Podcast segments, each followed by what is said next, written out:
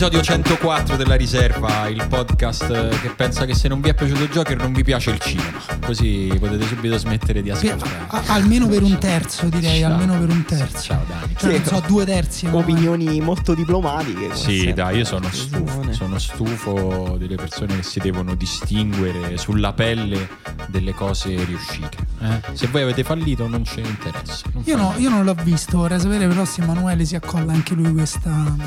No, sì, sono abbastanza d'accordo, nel senso che è un- universalmente un bel film, è difficile non ti sia piaciuto, cioè non ti sia piaciuto, è difficile che tu sia stato quelle due ore al cinema e tu non abbia passato delle belle due ore, che Bravo. siano state due ore di qualità, che poche cose nella vita avrebbero migliorato quelle due ore più di Joker. Allora, io devo dire che quando ero giovane litigavo con... Sapevo che ehm, stai a di quando ero Joker. Con eh, il marito della madre eh, di mia zia, insomma, con una persona di 60 anni, perché eh, io ero giovane, volevo vedere solo bei film e lui dice no, ma io tu capi- un giorno mi capirai quando avrai dei figli, and- io vado al cinema per rilassarmi, per vedere film rilassanti. Non ci Io voglio invece, pensare. Col fatto che non vado al cinema da otto mesi e non ci andrò non so per quanto altro tempo, io voglio andare al cinema e essere totalmente devastato da quello che vedo. Certo. Allora voglio sapere, siccome molti dicono oh, Todd Phillips è uno sfigato, ti pare quello di Hangover, mo fa il Vabbè, film dai, chi, per chi turbare. è che può dire che questo regista è uno sfigato? Posso farti nomi e cognomi, ma eh, al di là di Gente questo... che ci giochiamo a calcio? No, per- Ok, meno no. però, oddio, forse sì. Però il, mm, l'idea è è un regista di commedie, sfigato. Tra l'altro, ha anche detto che non fa più commedie perché ormai con eh, il, Ha detto il politicamente corretto non si può più far ridere perché lui faceva solo battute razziste. No, non lo so, è la cosa che ha detto lui. Io The Hangover non me lo ricordo così politicamente scorretto, c'era un po' di roba. Però. No, neanche io, a parte il mediamente- cinese chiaramente usato in maniera razzista, però vabbè. Vabbè, mo- sì, era razzista. E, mm, però voglio capire, no? Quindi vi ha anche perturbato oppure un bel film che voglio dire è anche giusto vedere. Ti dico una cosa. Io quell'ora in cui giochiamo a calcio il martedì è l'unica ora della mia vita nella quale non penso a niente che non sia il calcio. Cioè, nel senso proprio il calcio, credo più o meno a tutti ci fa questo effetto, ti svuota la testa. Cioè no? vuoi dire le tre ore prima e le tre ore dopo? Sì, no, prima ci pensi, dopo ci pensi, però mentre giochi è molto difficile che tu pensi a qualcosa che non sia la partita. L'altro giorno, l'ultimo giorno, l'ultima volta che abbiamo giocato, che avevo visto Joker il pomeriggio, durante la partita pensavo al film, che è una cosa che non mi è mai successo con nessun film, cioè nel senso Mezzo per, inquietante. per essere più forte dell'agonismo di una partita, pensa quanto mi ha colpito. Ma ti posso dire che si vedeva perché a un certo punto ti sei proprio sconnesso dalla partita. perché- No, quello è perché mi ha fatto incazzare Dario Saltari. E quando, quando mi arrabbio poi non, non mi va più di giocare. No, se- secondo me non è. Cioè, non è un film che tu guardi e dici è super originale, è quest'idea che hanno avuto. Però eh, è comunque un film che ti trasmette, secondo me, molto a livello emotivo. Eh, e soprattutto grazie a. a- a- a un grande Joaquin Phoenix, vabbè, non voglio dire banalità, però è così. Eh, però. E, e chi dice che ha overperformato. e che questo è un difetto del film che si regge tutto attorno a Joaquin Phoenix. Ma in che senso è un difetto? Io questo se- secondo me è un punto. eh, cioè, tutte le critiche che ho letto a Joker ne ho lette tantissime. Perché c'è stato questo ciclo per cui piaceva a tutti. E quindi... Dopo una settimana non piaceva più a nessuno, lo odiavano tutti. E adesso forse si arriverà a una via di mezzo. Eh, però in tutta quella settimana in cui sono usciti solo pezzi critici, solo pezzi negativi, non ho letto un pezzo solido. Io capisco il punto di vista, non doveva vincere il Leone d'Oro perché è un punto di vista che ci sta. Ci può perché, stare, perché perché, no? di- perché è, è un discorso sulla funzione di un festival del cinema, su cui io posso anche essere d'accordo.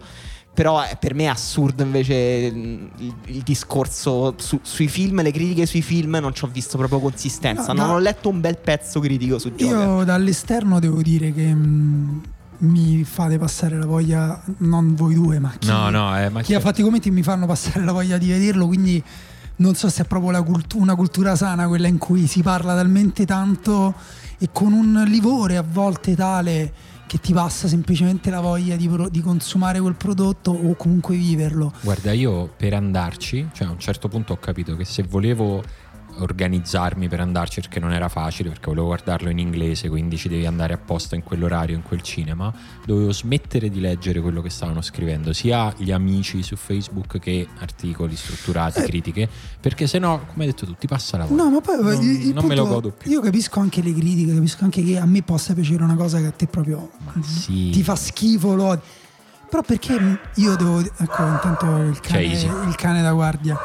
Perché il giudizio critico deve sempre diventare un giudizio critico anche su chi invece ha fruito quella cosa in un altro modo. Cioè diventa una critica proprio personale, cioè significa fondamentalmente sei un coglione. Se ti piace sei un Sei un coglione, se coglione. non ti piace sei un coglione. Sì, sì, sì, sempre il modo in cui si dicono le cose su internet, cioè per situarsi. Sì. Per, eh, Però pure gente che in realtà tipo per mestiere scrive di cinema, scrive, eh, sta prendendo sempre più una piega. Vabbè, ma perché è un mestiere che tra un po' non esiste più. Quello è il panico dell'acqua che è arrivata alla gola. No, però è vero, cioè nel senso eh, cap- capisco la difficoltà, come dici tu, di situarsi se fai quel mestiere lì, perché è sempre più complicato distinguersi dal flusso. Cioè, la differenza adesso è che sta su un sito o se sta su Twitter, però è diventato un magma nel quale è difficile distinguersi, anche se lo fai di sì, lavoro. va- va specificato che questa mh, patologia su Joker c'è stata nella stampa internazionale, non solo Sì, sì, sì, sì, è una cosa, italiana. non è una roba Cioè, italiana. sul Guardian è uscita una recensione una settimana dopo che dava Joker 5 stelle. Una settimana dopo è uscita una recensione gliene dava 2. Beh, due secondo me sei un po' stronzo. Posso... Tre, tre lo capisco, due secondo me ti stai situando. Mi piace adesso. Oh, la ma uso. invece E- questo grande no, però del dire una futuro cosa. che è il podcaster di sport, no? Ah, sì. no, volevo comunque la mia, la mia cosa finale su, su Joker è che è un film che prova con tanta buona volontà ad essere un film di Scorsese. Poi beh, ci può riuscire, non ci può riuscire Scorsese. Però il punto è che io vorrei così tanti film di Scorsese che lui non ha il tempo e la voglia e i soldi per farli. Che tutti quelli che ci provano e comunque ci si avvicinano a un risultato accettabile, io non posso non, non volergli bene e incoraggiarli. Bisogna, bisogna capire se adesso il film eh, The Irishman di Scorsese che sta per uscire Sarà un film alla Todd Phillips. se subirà, esatto, se subirà lo stesso trattamento di, di Joker, cioè adesso ne parlano come attenzione, siccome è un film di Netflix, quindi si Mm. parte prevenuti, attenzione è più bello di quello che pensavamo. Poi tipo la settimana dopo sarà attenzione era meno bello di quello che abbiamo detto quando abbiamo detto che era più bello di quello che pensavamo. Sai che secondo me su questo non ci sarà tutto questo dibattito. Cioè, Joker è stato proprio il film trigger del, del 2019. Secondo me su questo sarà tutto più liscio. Sarà Perché- un gran bel film di Scorsese che ti Perché alla fine sta lì se vuoi te lo vedi, se no no. Sì. No, perché Joker aveva effettivamente alcune caratteristiche che erano un po' paracule, no? Eh, erano sì. proprio caratteristiche fatte per piacere al pubblico.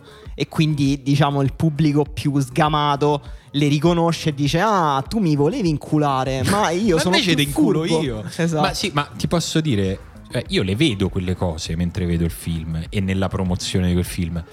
Però sti cazzi, cioè nel senso non deve essere una gara con un prodotto culturale, è, una- è un prodotto e fruiscine, non, non- deve essere tutta una competizione anche con, con uno che non vedrai mai, che ha fatto un film, che sta dall'altra parte dell'oceano, guarda il cazzo di... No, mentre invece non guardate il film su Breaking Bad, no scherzo.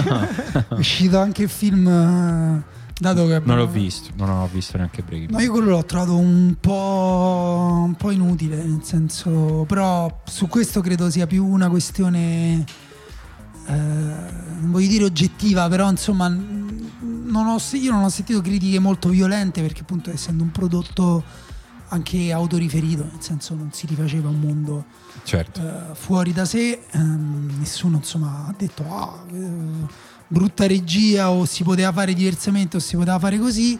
Alla fine la- la- la- insomma, il padre di una delle serie più importanti di questi anni ha deciso di fare una specie di puntatona, do- due puntate unite eh, supplementari sei anni dopo, però tutto il pubblico mi sembra che l'ha ricepito proprio come boh, sì, se ne poteva fare a meno, non ce n'era tutto questo bisogno e effettivamente a livello proprio di storia c'era aggiunge poco, niente. C'era poco, sì. Eh, non lo so, non, non so sì no non aggiunge niente Vabbè, avete visto qualcos'altro? Perché a me oggi non mi va di parlare di pallone. Quindi se, avete, se vogliamo Io continuare sto a parlare... vedendo, siccome sono stato malato, ho visto una marea di roba.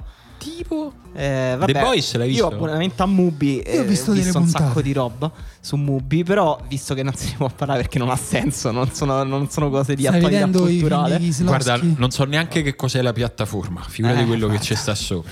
E, però ho- sto recuperando Succession finalmente. Mm. E, bella, e an- cioè carina, anche se il loro linguaggio mi disturba molto. Cioè il fatto che usino continuamente metafore sessuali e che usino la parola fact per parlare delle loro relazioni. Eh, che capisco che poi è un tratto importante, non è buttato lì, ma è una questione proprio importante che descrive benissimo quel mondo. Però mi dà la nausea a un certo punto. No, io invece ho visto sia qualche puntata di The Boys che mi sta divertendo molto. È molto divertente. E invece ho finito la seconda stagione di Suc- Succession, come, come si pronuncia non- esattamente non l'ho quella parola? visto, eh, non so neanche Succession, va bene, Succe- Succession. Succession. Succession.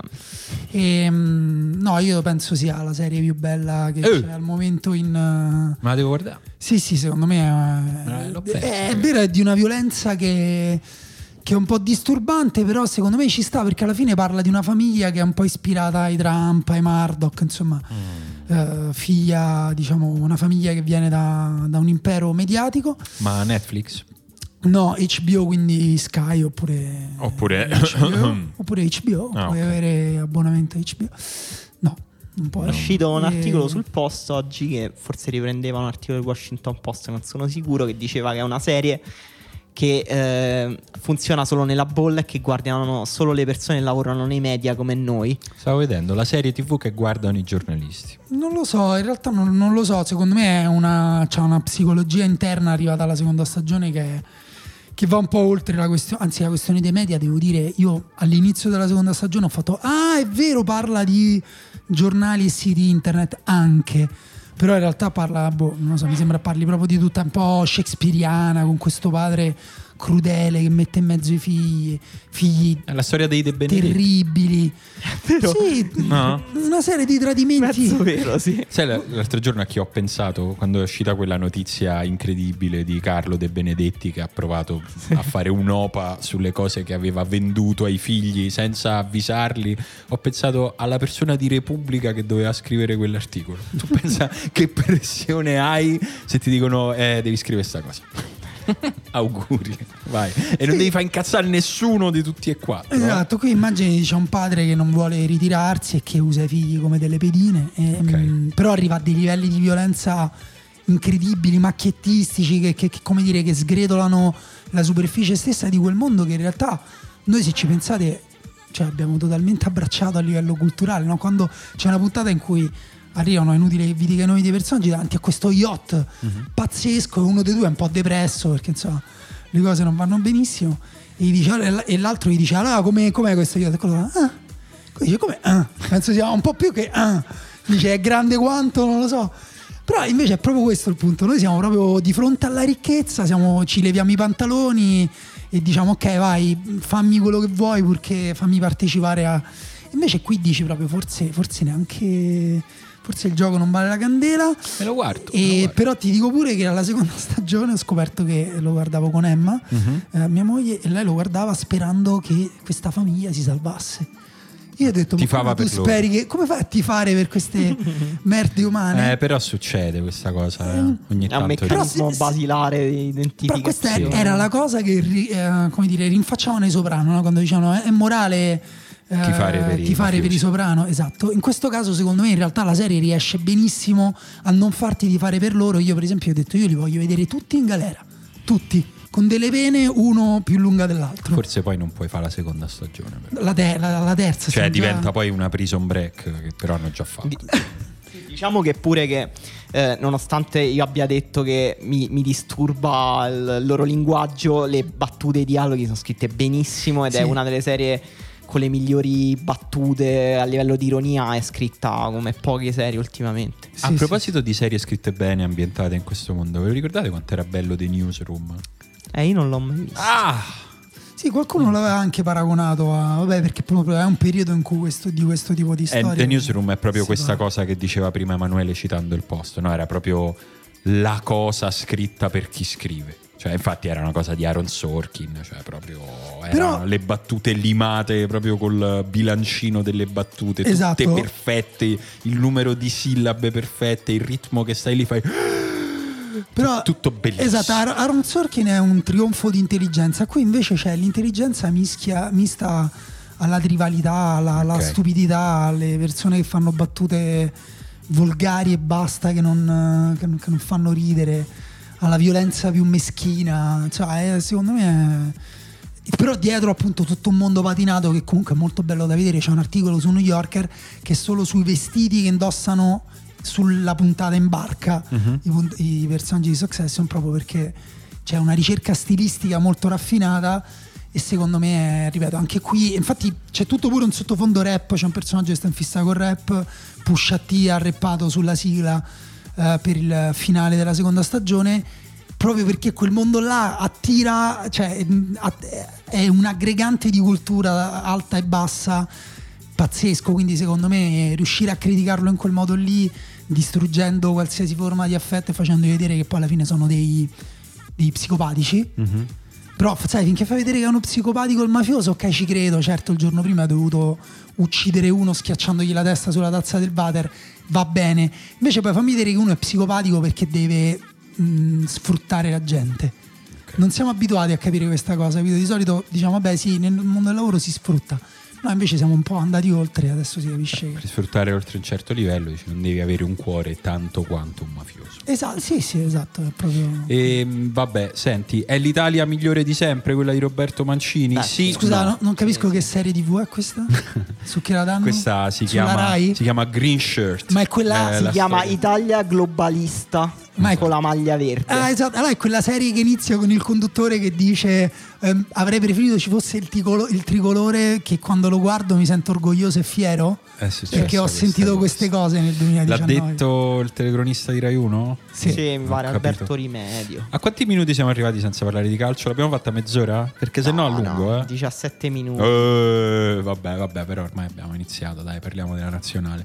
Allora, eh, che vi siete persi se non avete seguito il calcio nell'ultima settimana? L'Italia è qualificata agli europei, che già... Mhm. Eh, prendilo e mettilo lì, perché erano comunque quando giocheremo gli europei saranno quattro anni che non giochiamo un torneo internazionale. Detta così brucia, eh? Pazzesco. Fa male. E Beh, c'è c'è detto- anche il record di vittorie consecutive, se non sbaglio. C'è un record pareggiato. Pareggiato con la nazionale di Vittorio Pozzo. Esatto. Però c'è, c'è questa cosa che Vittorio Pozzo aveva stabilito il record vincendo il mondiale. Durante i mondiali. Sì, vincendoli. Sì. E noi abbiamo.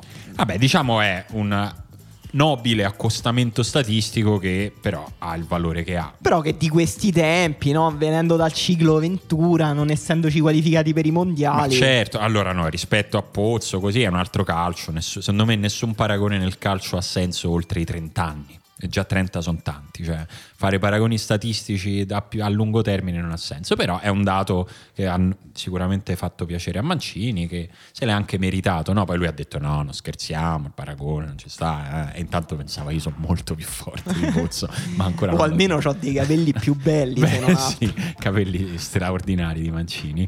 E, però, insomma, c'è, c'è un dato ormai abbastanza acquisito su questa nazionale, che è una nazionale che il suo non lo sbaglia, che è un- era il punto di partenza eh, che veniva richiesto a Mancini. No, venivamo da una nazionale che in un girone molto più difficile, perché adesso si stanno facendo i paragoni. Ha parlato anche Ventura, credo, che incredibilmente ancora parla di nazionale.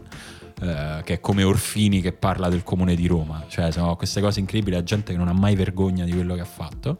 E, e Ventura ha detto: Beh, però certo non c'era la Spagna. Sì, è chiaro, non è che quello che è successo in questo girone ti dà la sicurezza che questa nazionale avrebbe vinto il girone con la Spagna. Questo non, non lo possiamo sapere. Quello che sappiamo è che molto probabilmente la nazionale di Ventura non avrebbe vinto tutte le partite di questo girone. Cioè, secondo me il, il gioco, se vuoi, se proprio No, vuoi esatto. fare il gioco, è al contrario. No, ma poi esiste anche qualcosa al di là del risultato, no? nel senso Mm, l'Italia è esatto. uscita con la Svezia facendo 893 cross da metà campo con eh, Insigne che è entrato a fare la mezzala.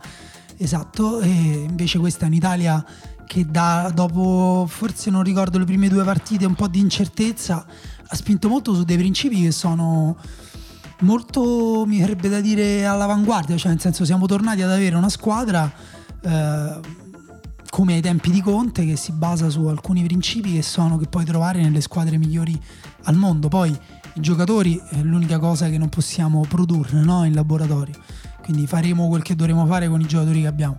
Però a me vedere una squadra col modulo fluido, che recupera palla in alto, che fa possesso col doppio play ed è riuscita a far giocare insieme Giorginio e Verratti, che gioca in ampiezza, eh, che gioca nei mezzi spazi, e che aggredisce e che comunque le partite che devi vincere 5-0 le vince 5-0 le partite dico, in cui cioè... devi avere il 70% del possesso palla hai il 70% del possesso palla sì. non, la darei così per scontata. No. Per me, infatti, il dato è quello: cioè, la prima cosa è che è un'Italia che di nuovo, come eravamo abituati, come più o meno siamo cresciuti, quando devi vincere 5-0, vince 5-0. Non era più così. Per ora è di nuovo così. Sì, poi era no? diciamo un girone facile, è vero, ma facile nella media dei gironi degli europei. Non era un girone. Non è il girone più semplice tra quelli che ci sono. C'erano due, tre avversari non dico forti, però comunque con quella devi vincere la partita. Non L'Italia è... le partite le ha vinte bene, cioè ha vinto 8 partite, ha fatto 25 gol e ne ha subiti 3. Eh. Cioè, questi sono numeri grossi che trasmettono l'idea di una squadra che eh, ha idee chiare, gioca bene, eh, anche mentalmente secondo me eh, gioca con una leggerezza completamente diversa rispetto a prima la partita co- con l'Ichtestan che è stata fondamentalmente una seduta d'allenamento ed è indubbiamente la partita più ridicola di tutto il girone. Sì. Però, però, l'Italia è stata nella tre quarti dell'Ichtestan il 90% del tempo.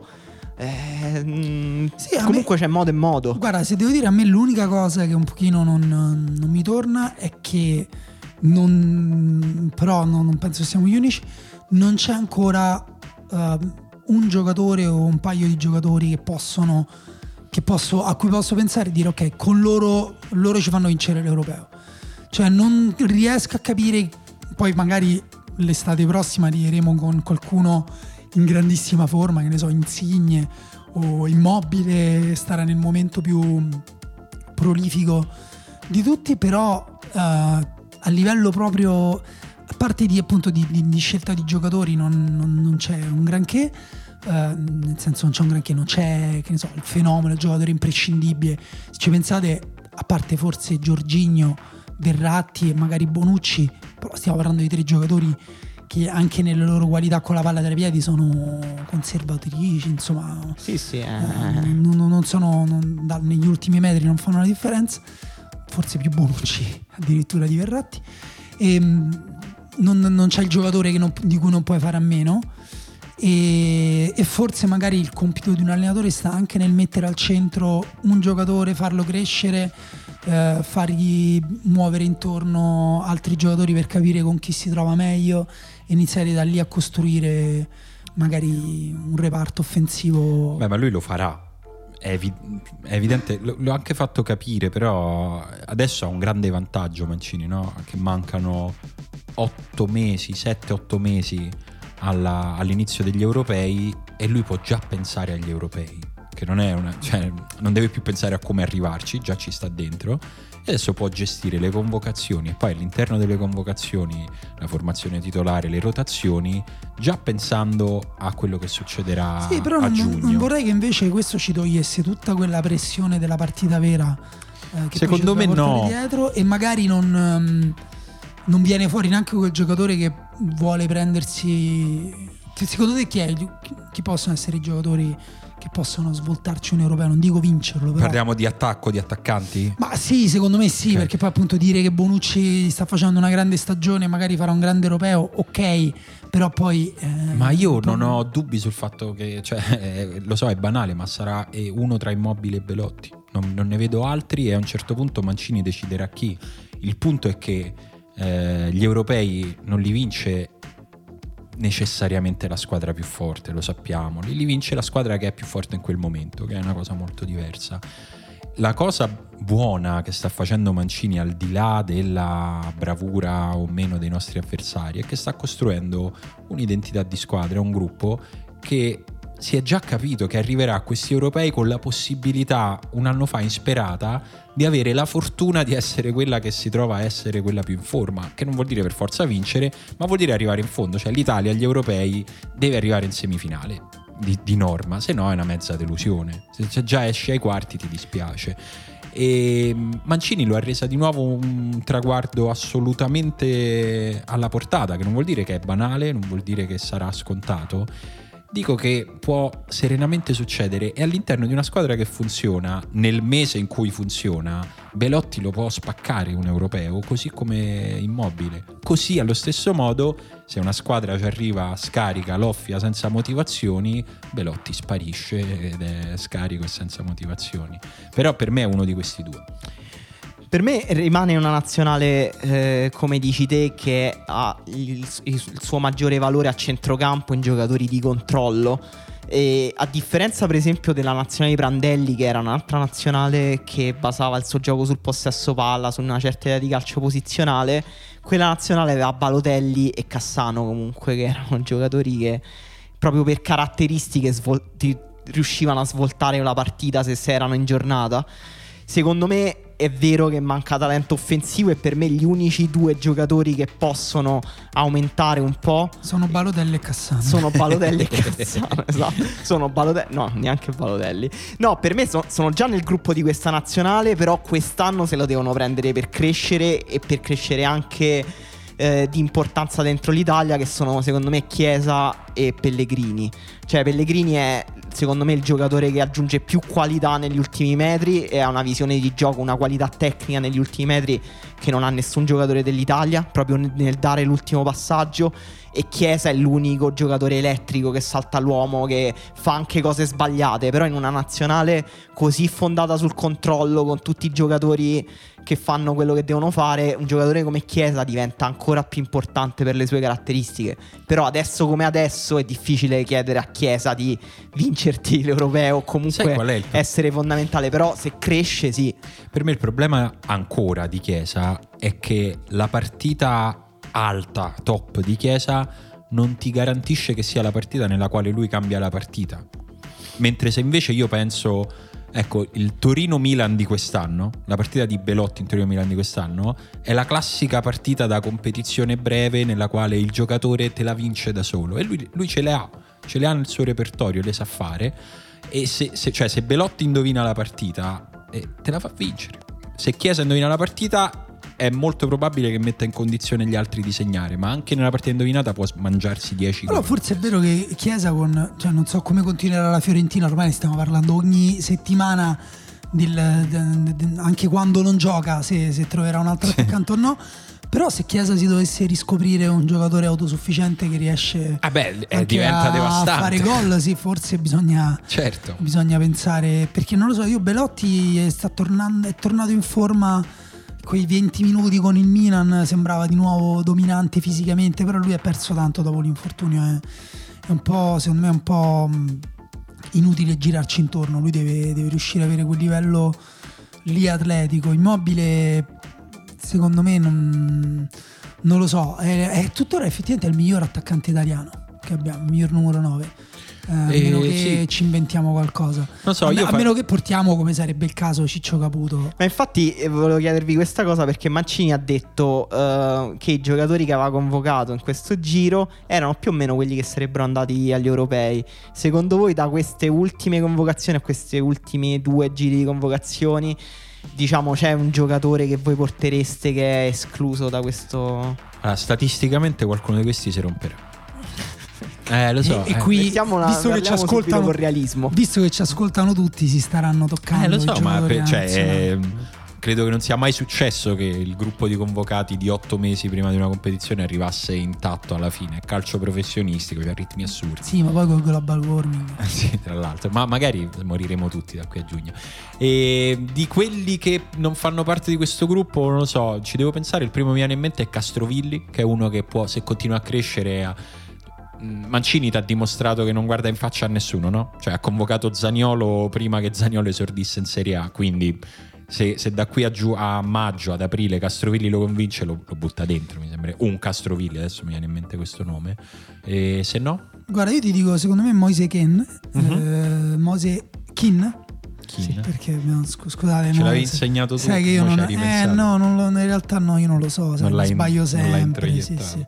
Sì. Ehm, perché secondo me, il- secondo me è lui, forse pensandoci bene, il centravanti più forte che abbiamo, anche se ha bisogno di determinate condizioni per giocare Secondo me ancora no. bene, però lui è quello che se fa bene la punta centrale negli ultimi 25 metri con una squadra che fa gioco prima e con eh, i mezzi spazi occupati, gente come Insigne che insomma non è che gli devi andare a togliere la palla dai piedi, secondo me lui potrebbe, è una grande finalizzazione secondo me lui- e poi ha un anno, cioè lui effettivamente ha un anno davanti in un campionato impegnativo, difficile, in cui però gli, gli stanno dando fiducia in una squadra che non sta benissimo, però eh, può, può- può fare Ce la qualcosa. può fare, è vero, non lo stavo considerando, è un'opzione. Ema?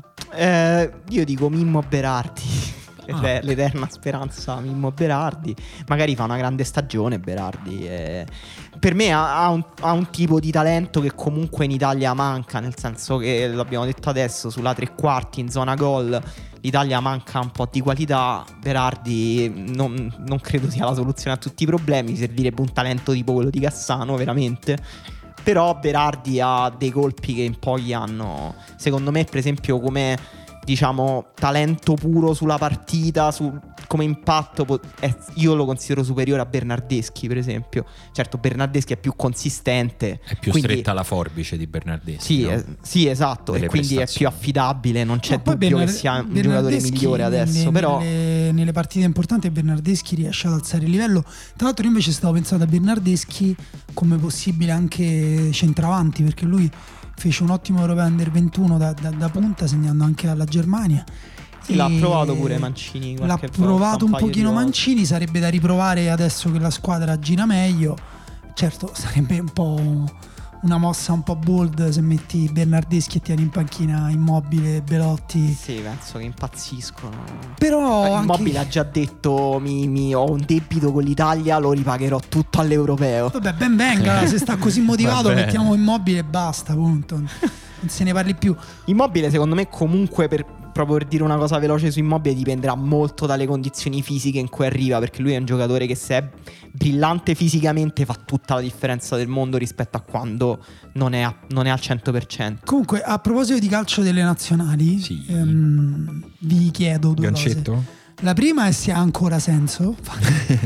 Per me sì, ma tutte in maglia verde. In Tutte le mondo- nazionali con la maglia verde. voglio. Cioè, se non sarebbe anche un bel messaggio quello di- del dire basta nazionali. Lo- Cioè, basta. Facciamo squadre suddivise per cultura. Facciamo, che ne so, le- una squadra latina di gente a cui piace il metal contro una squadra centroeuropea di persone che preferiscono il burro all'olio. Eh, Cose- bello. Cose così crei... Le nazionali custom. Cioè Esatto. Un target molto stretto. Sì, sì, esatto. E perché, perché devo, cioè, che è sta cosa del confine? Nasco un metro più in là, un metro più qua. Ridicolo. Però poi vi chiedo invece, ditemi chi ha scritto questo tweet e ditemi che ne pensate. Vai. Che poi sarebbe un test, inizia così il tweet. Ah, ok. Che poi sarebbe un testo facile facile, due punti aperte virgolette. Questo è purtroppo è da quando Twitter ha aumentato i caratteri, si per- ci, ci si può sperimentare. Il direttivo UEFA ha deciso di spostare la sede della finale di Champions League inizialmente prevista a Istanbul se non cesseranno entro tre giorni le operazioni militari intraprese dalla Turchia. Chiuse virgolette, punto. Chi sottoscrive, punto di domanda, fine del tweet. Bisogna indovinare chi l'ha fatto? Beh, si prova. Gramellini? Quasi, Eh, non lo so, Severnini. quasi, per Luigi Battista. Eh, vabbè. Insomma. E mm, quindi questo per parlare un pochino della Turchia, perché ce l'hanno anche chiesto alla fine della scorsa puntata, ma noi avevamo in realtà registrato la puntata il giorno della partita della Turchia. Sì, ancora in cui hanno fatto non era successo. il saluto militare e mm, è andata in onda subito dopo, quindi ci hanno detto ci aspettiamo che ne parliate, invece ne parleremo brevemente oggi perché poi credo che sono quelle cose su cui abbiamo quasi la stessa opinione, quindi neanche non è che possiamo metterci Sì, non c'è, a discutere. Non è che c'è molto dibattito da fare. Eh, secondo me la prima cosa da dire su tutta questa questione è che è una questione complessa, perché quindi ogni analisi semplice secondo me è proprio un, un colpo mancato in questo possibile. tipo la UEFA che minaccia la Turchia. Troppo, se- troppo semplice. No, no, no, no, parlo di analisi, parlo di analisi. Però nella complessità di questa situazione ci sta anche che la UEFA, che è più o meno uno Stato, cioè la UEFA all'interno della diplomazia internazionale, non è solo un'associazione privata che organizza le partite, è politica, è un'organizzazione politica. E quindi non, secondo me è, è, è un po' superficiale chiedersi così eh, di scrivere quello che ha scritto Battista, eh, che la UEFA debba mettere la Turchia davanti a un ultimatum eh, di fermare le operazioni militari, altrimenti fra tre giorni succede questo. Cioè, questo tipo di coraggio è un coraggio che non ha avuto nessuno Stato fino adesso. Mm, chiederlo alla UEFA mi sembra un po', un po da codardi. Comin- cioè, chiedilo, chiedilo, ad uno Stato. Comin- No, poi non, non, non so neanche se lo chiederà uno Stato, nel senso che eh, comunque se un presidente, c'è un presidente anzi che minaccia ritorsioni economiche, perché poi io, che, che, che cos'è quello che minacci? alla Turchia e non ha avuto grande successo, non so se avete visto la lettera sì. di Trump a Erdogan, però secondo me è un discorso molto complesso eh, sì. che non è un discorso sportivo, nel senso non è un discorso, sembra che il problema sia il saluto militare dei giocatori turchi, mentre invece il problema è eh, l'IPG, i curdi e la Turchia, semmai. E, sulla legittimità o meno di quell'operazione è un problema politico gigantesco, direi, che, che, da cui dipende l'equilibrio della zona e, e, il mondo. Mi sembra veramente, veramente stupido farne una questione di dove si gioca la finale in Champions League o se i giocatori della Turchia, per mille ragioni, che possono esserci loro che noi non sappiamo, dall'adesione più totale al volere del loro presidente democraticamente eletto, anche se in una situazione di Beh, mo scarsa eletto. stiamo no, allargando. Stai allargando, è, tro- ma, è, troppo garantista. No, ma è per quello che, che noi definiamo, no, se, non, se, vogliamo non definire democrazia la Turchia, per me va pure bene, eh, tanto si, no, il processo, per parlare. No, processo no. con il quale è stato eletto Erdogan, diciamo che tutti gli, i possibili osservatori di questo tipo di processi hanno sollevato dei dubbi sulla democrazia. Ma certo, ma figure che non ci sia libertà di stampa è abbastanza eh. oggettivo, che ci sono, ci sono che gli oppositori politici. politici esatto, vengono imprigionati con l'accusa di terrorismo. Siamo d'accordo, però allora eh, come dire, mh, stavo dicendo che i giocatori potrebbero essere comunque d'accordo con questo tipo di presidente qua, come in Russia molti giocatori sono comunque dalla parte del loro presidente, come in America, anche nei, nei periodi peggiori degli Stati Uniti.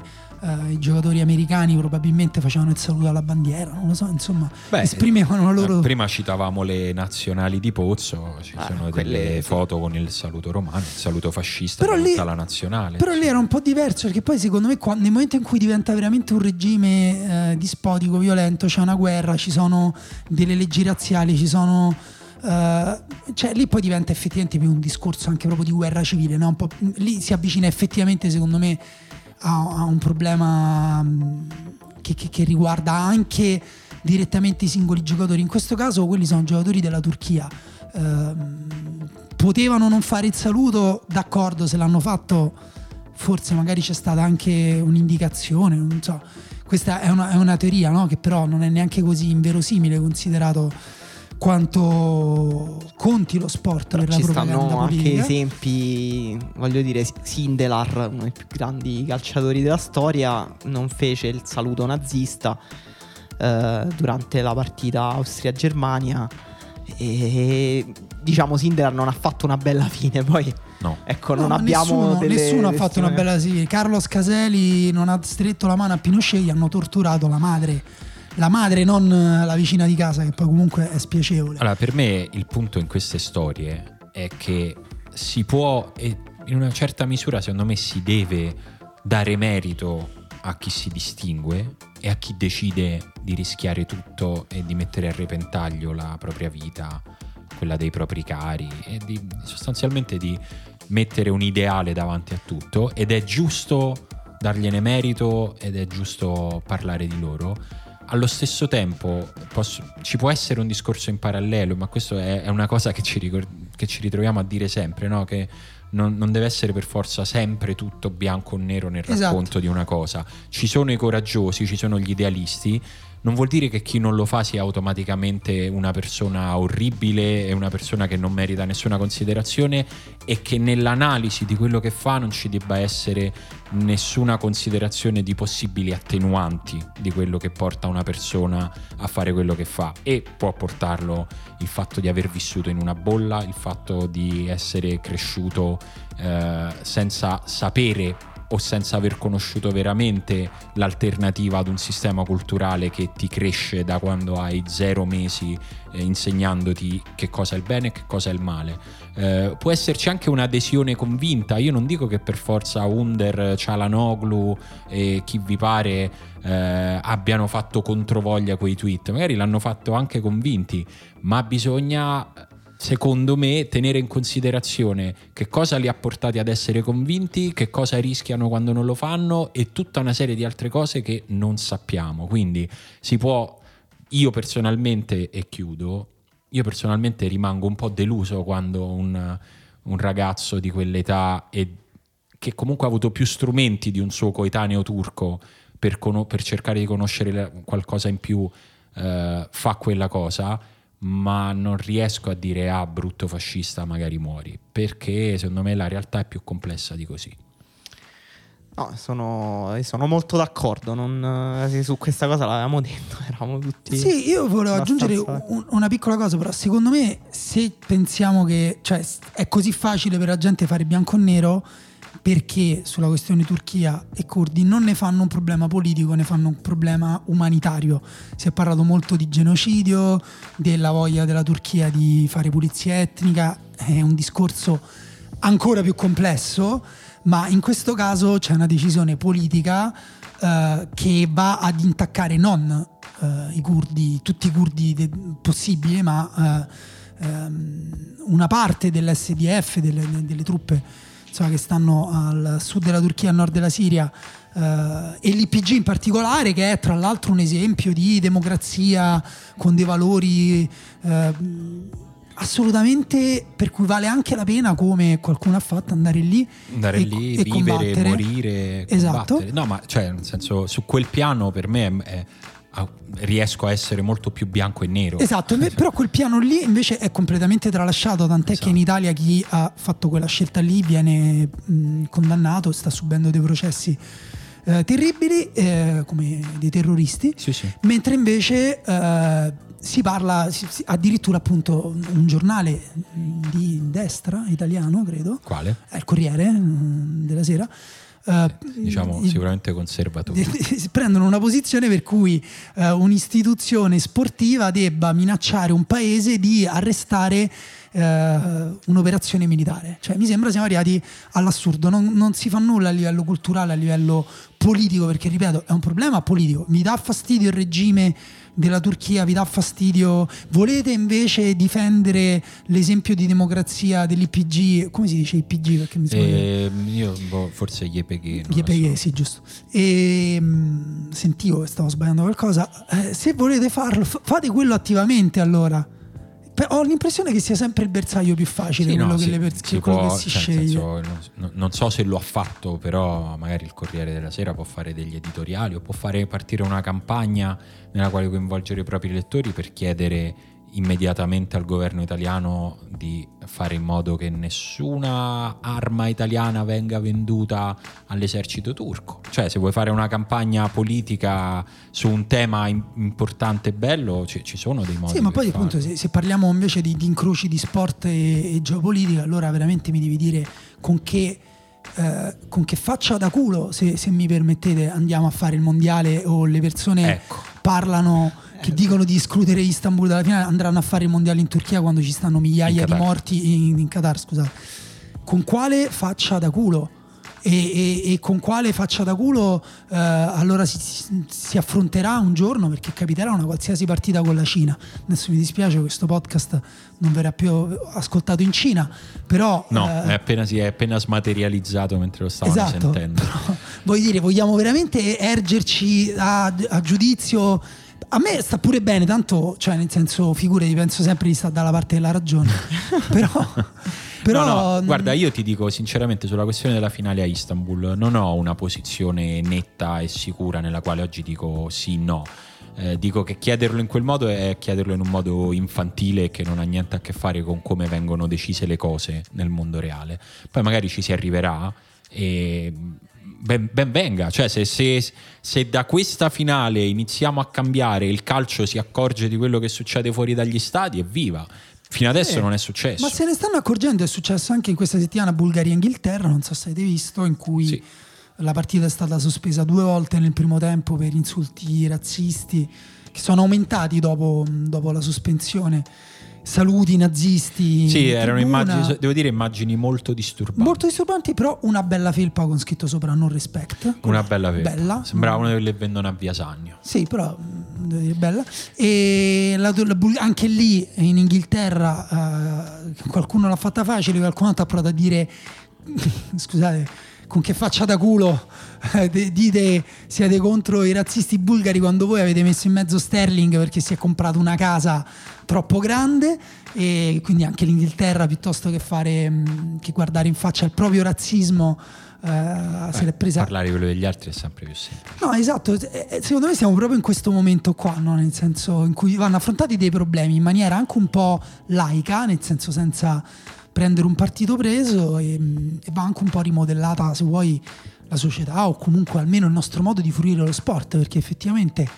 è quasi diventato impossibile vedere uh, delle partite in tv con un'ampia eco, con dei tifosi che per distrarre, sto come dire, prendendo il loro punto di vista, per distrarre dei giocatori di colore gli fanno i versi da scimmia. Però allora come vogliamo fare per cambiare questa cosa qua, visto che in alcuni paesi sta tornando il nazismo al di là dei cori eh, razzisti?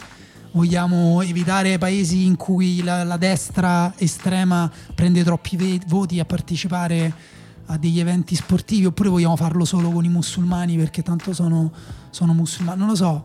Sì, su, su questo deve, deve, devono svegliarsi le istituzioni, è quello che chiede Sterling da tanto tempo. Sterling è stato al centro degli abusi razziali in questa partita con la Bulgaria, lo era stato a marzo Lui la partita e, col Montenegro. E Minx che tra l'altro poveraccio è cresciuto in un orfanotrofio. Eh, Minx che era all'esordio con la, con la sì. maglia e, e dopo gli abusi col Montenegro Sterling era andato ai microfoni e sostanzialmente aveva detto che lui e gli altri giocatori di colori erano soli in questa battaglia e che la FIFA, l'UEFA stavano facendo pochissimo Adesso di nuovo nella partita con la Bulgaria è stato Sterling a dire al guardaline guarda che ci stanno degli abusi razzisti. È, è incredibile che nessuna, nessun rappresentante delle istituzioni, in quel caso appunto l'arbitro, il guardalinea. No, lì, lì era, era, sono arrivati al punto in cui la partita andava chiaramente interrotta, l'Inghilterra è andata avanti lo stesso, ha vinto 6 a 0, quindi se vuoi appunto Barney Roney in un bel pezzo sul Guardian ha scritto continuare a giocare sembrava una forma di resistenza quasi, perché effettivamente è vero che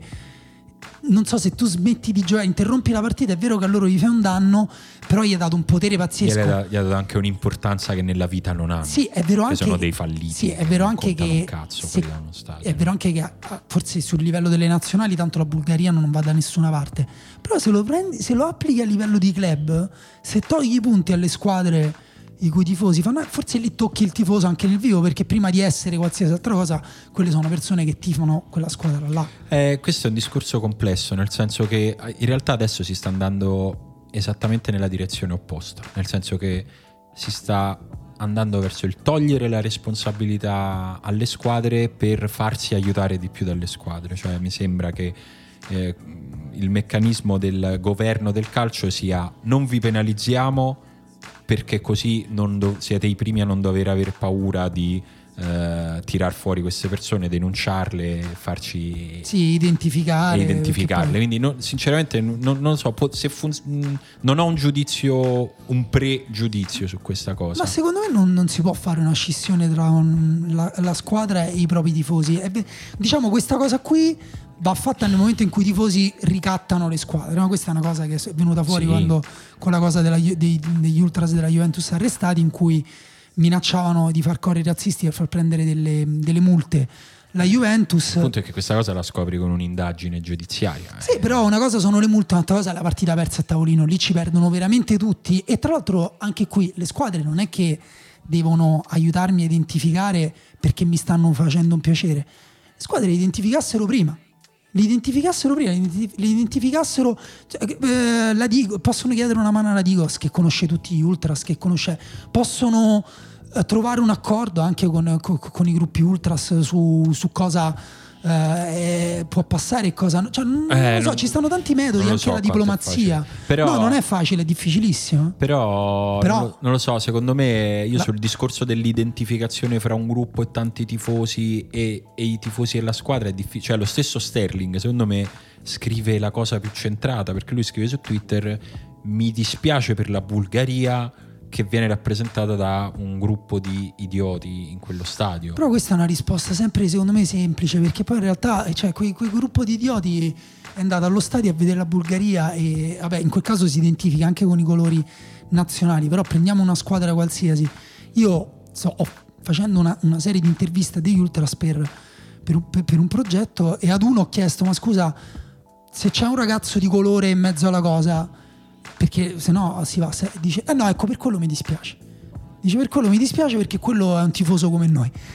Però che- cioè, capisci che eh, è quello l'unico limite, è quello della comunanza eh, de- della squadra, non è un... ehm, cioè non- in quel senso lì dico io non, non- non- non possiamo neanche far finta che siano degli idioti perché poi sono degli idioti che sono venuti allo stadio a vedere la partita di calcio Cioè, questa è la cultura calcistica. Per me cambiarla così radicalmente al punto da selezionare le persone eh, non lo so poi puoi avere delle regole interne e puoi farle rispettare però Beh, eh, sì, cioè adesso quello che è successo co- con la Roma, con quel tifoso da Spato, è proprio un'applicazione del regolamento d'utilizzo dello stadio olimpico che, Sì, anche che lì, devi secondo- sottoscrivere se vuoi accedere allo Anche lì però si- si- eh, non voglio, veramente non, sto cer- non, non so qual è la soluzione, però mi sembra anche lì sia una storia più complessa di quello che è, perché quel tifoso non era allo stadio, agito sui social network e invece avrà un impedimento allo stadio. Sì. Già questo secondo me non è, esatta- non è così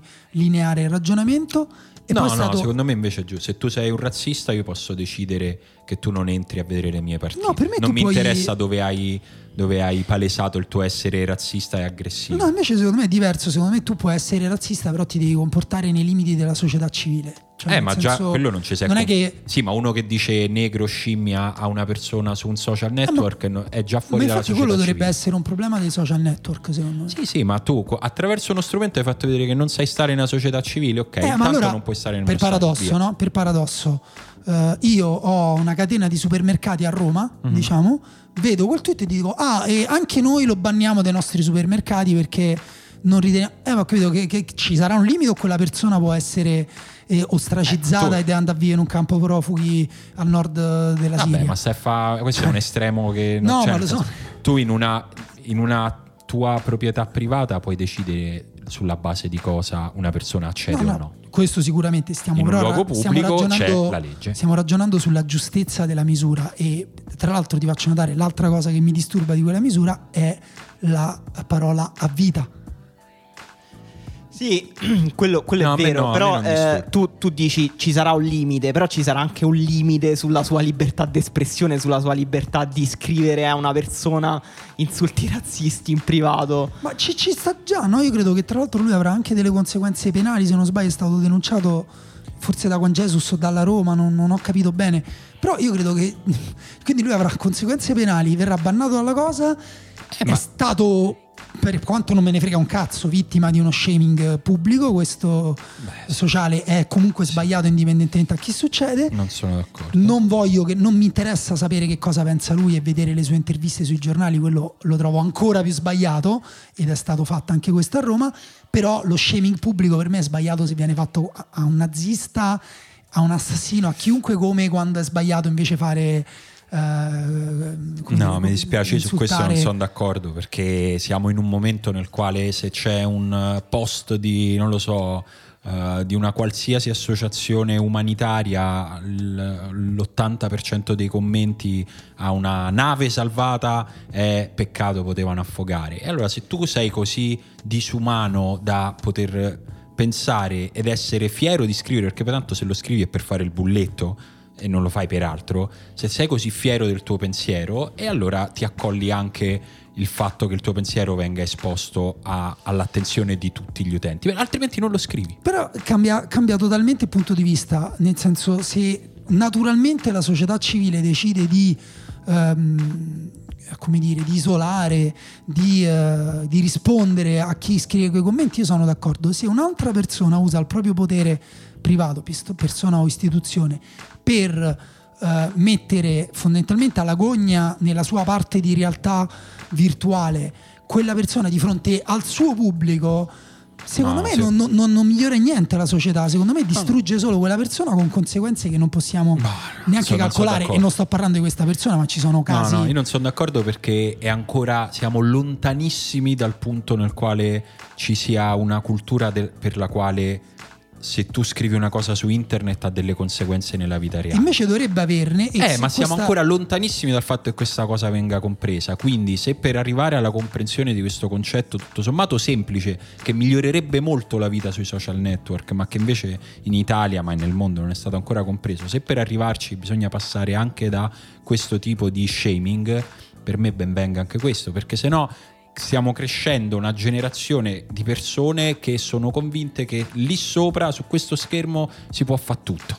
E invece non è così. Sì, però lo shaming non lo so, a parte che potrebbe funzionare anche al contrario, potrebbe anche arrivare al giorno in cui, eh, anzi mi pare che sia un po' questo il giorno in cui un certo tipo di razzismo passa tranquillamente, passa senza che venga criticato, ostracizzato, poi viene scelto invece qualche capro espiatorio ogni tanto, a me sembra che siano dei meccanismi consolatori, forse proprio per la cosa che dici te, cioè che non ha un effetto nel reale, un effetto nel reale dovrebbe averlo, però voglio dire le istituzioni reali si sa quali sono, non sono le Ma squadre per di me le due sono- cose non si devono escludere. Però per me, cioè, se uno passa la vita a scrivere alla Boldrini, sei una troia, speriamo che ti stuprino i negri. Eh, secondo me a un certo punto è giusto che lui si prenda la responsabilità di quello che scrive anche davanti a quella Ma scusa, ma- piattaforma grazie alla Ma io quale non lui lo- capisco, ma se quella persona glielo dice per strada, Mhm. tutti i giorni allo stesso angolo di una strada, e un poliziotto è lì, è lì presente, la Boldrini si porta dietro un poliziotto Mhm. un giorno preciso, ma quella persona la prendono e la portano Certo. via. Eh, allora io non capisco perché questo tipo di, di- di cose qui non possono... eh, cioè non, non- Sì, ma qua- se vanno a non prendere... dico tutti perché pre- prendere tutti forse... non- Eh, perché evidentemente è molto difficile. perché sennò lo starebbero facendo. No, io, io- io invece sono, E sono anch'io sono contrario alla questione dello shaming, ma proprio perché se tu vuoi, fare vuoi usare un metro di giustizia, che per me è, è giusto, nel senso il tuo discorso sul ok, ti comporti così, nel mio stadio non ci entri, e anche dare un'esemplarità a questa misura. Secondo me giustissima, per me la Roma ha fatto un grande gesto e sono anche orgoglioso che l'abbia fatto, però allo stesso tempo non ti puoi abbassare a esporre questa persona eh, pubblicamente perché usi invece un metro di giustizia che è esattamente quello della, della gogna, della- nell'arena, che secondo me è quello... Cioè che se vuoi essere esemplare non lo, non lo usi, non è, non è un metro che usi. Però allo stesso tempo... Secondo eh, me siamo oltre questa cosa. È un discorso che io facevo cinque anni fa. Adesso quando vedo le persone che scrivono eh no, non li dovevate salvare, mannaggia, 100 morti in meno, eh, secondo me siamo oltre questo tipo di, di cura e attenzione. Però scusa una cosa, eh, Facebook guadagna eh, i mille mila trilioni di miliardi eh, all'anno senza pagare le tasse. Mhm. Eh, potremmo chiedere ad esempio invece che ci sia maggiore attenzione nella moderazione dei commenti e che le segnalazioni vengano prese in conto da un essere umano che va là a legge e dice ok questa è oggettivamente un'offesa all'umanità Certo. quella persona viene esclusa o mh, non lo so, sospesa. Fate delle cazzo di punizioni come all'asilo, ma, tanto. Ma lo, lo, questa cosa la facciamo da dieci anni. Ogni anno Facebook dice: Ok, quest'anno, quest'anno le cose sono cambiate. Da quest'anno, quest'anno saremo veramente attenti a questa cosa. E può, può esserci una legge per cui Facebook è costretto a fare questa cosa? Eh, non lo so, non, non, non sono un giurista, non, non lo so. Non lo no, so. Per ora non c'è nessuna legge sui social network come su altre cose che riguardano internet, non, ci, cioè, ci, sono delle leggi, ma insomma non c'è una regolamentazione forte come, come stanno chiedendo in molti, è un problema grande, eh, non so se questo problema... Mh, sinceramente, tra l'altro, poi arriviamo appunto al razzismo, addirittura alle opinioni politiche, no? Nel mm. senso, uh, Erdogan uh, è come Hitler o non è come Hitler, non lo so, non voglio essere io a deciderlo oggi, no. non devo essere io a, a, come dire, a tirare la linea e a dire no, ok, quella cosa lì, Hitler, vaffanculo. Da una parte Hitler, dall'altra parte non Hitler Siccome no, no, ma vabbè, questa è una cosa molto diversa da quello che stavamo dicendo fino adesso. Però. Sì, però secondo me sono sempre collegati dalla voglia di fare giustizia sommaria da una parte o dall'altra, del, del determinare quali sono le cose. E appunto invece chiedevamo maggiore complessità. Maggiore complessità secondo me per poi per dialogare, per parlare. Perché... Posso interrompervi con una breaking news? Vai! è un po' pecoreccia, però ha a che fare comunque il calcio italiano è così. Uh, De Laurentiis intervistato per strada così gli chiedono di Mertens e Calleon lui dice sono non... due figli di puttana. No, quasi. No. dice peggio di questo. No. dice non sono assolutamente disposto a fare uno sforzo importante. Oh. se uno vuole fare le marchette in Cina per vivere due o tre anni di merda è un problema suo.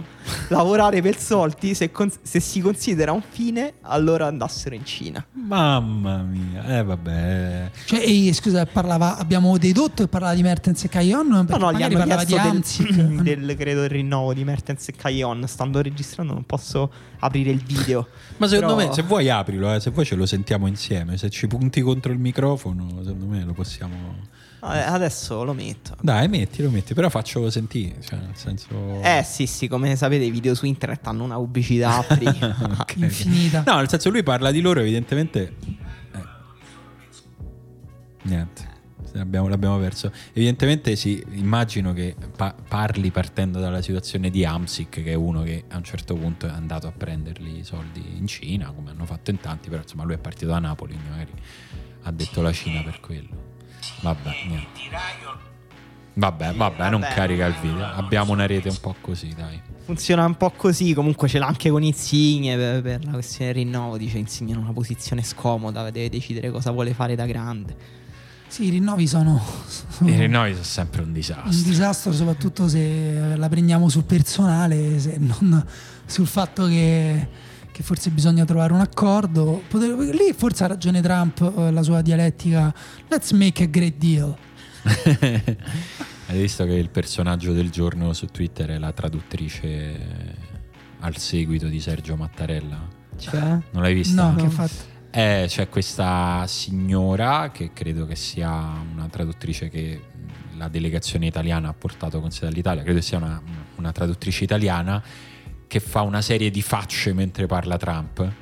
Eh, perché va in una evidente difficoltà a cercare di tradurre ed è diventata sta diventando il tipo il meme del giorno ma negli Stati Uniti cioè ho visto diversi tweet che dicevano benvenuti nel nostro mondo con la faccia della traduttrice. A noi ce lo dicono. Fa... Guarda, noi dentro questa commedia farsa ci viviamo da vent'anni. Fa, fa, abbastanza ridere perché a un certo punto lui parla di server, non so di che co- quale cosa di spionaggio lui stia parlando, dice voglio vedere quei server e lei fa, fa, una faccia come dire: Questa come cazzo la traduco adesso? Perché è un discorso molto contorto. E niente, è diventata la cosa divertente e di oggi. Il pupazzetto. Chiudere velocemente, proprio molto velocemente, il discorso sulle qualificazioni, possiamo dire sì. le altre qualificate ufficialmente Vai. a questi europei. Fammi dove capire che era facile Dai. qualificarsi. Sono gli europei nei quali se non ti qualifichi non vali. Però diciamo chi si è qualificato per no, primo è notevole. Se non ti qualifichi ti vengono a prendere a casa e ti dicono: No, ma vuoi venire a fare questo europeo. Polonia, che comunque è in una situazione di declino della sua generazione d'oro, quindi non era scontato. Belgio, che è la squadra migliore del mondo nelle qualificazioni. Eh, Russia, che come immaginate aveva un girone ridicolo. Eh, Spagna, Mm. eh, che invece ha vinto un girone non facilissimo. E soprattutto l'Ucraina, Uh. che si è qualificata già adesso per prima con Shevchenko in panchina, una squadra interessantissima, eh, battendo il Portogallo col Portogallo secondo 8 punti distante. Sì, ho visto anche un grandissimo Zinchenko scatenato nelle, ne- nelle esultanze, simpaticissimo. Bello, bello. Eh, Sì, fra l'altro quando, mh, quando nominavi la Polonia pensavo che la grande Italia di Mancini nasce più o meno esattamente un anno fa con quel gol di Biraghi, se non ricordo male, Ah. all'ultimo minuto in Polonia. Fino a quel momento eravamo ancora un po'... mm. È vero. Poi lui fa Poi quel abbiamo gol. cominciato a segnare. Fa quel gol. Fino a- io ricordo che un anno fa si parlava di quest'Italia che non segna, di immobile che era rimasto in panchina, il dibattito. Eh. Poi vinciamo quella partita all'ultimo minuto e lì evidentemente nasce una cosa. Guarda, lo so perché noi abbiamo fatto un pezzo firmato Tommaso Gianni sull'Italia che riparte da biraghi e lasagna. Beh, Ah, su ok. questo- Ecco, esatto, lasagna, non dimentichiamoci di lasagna.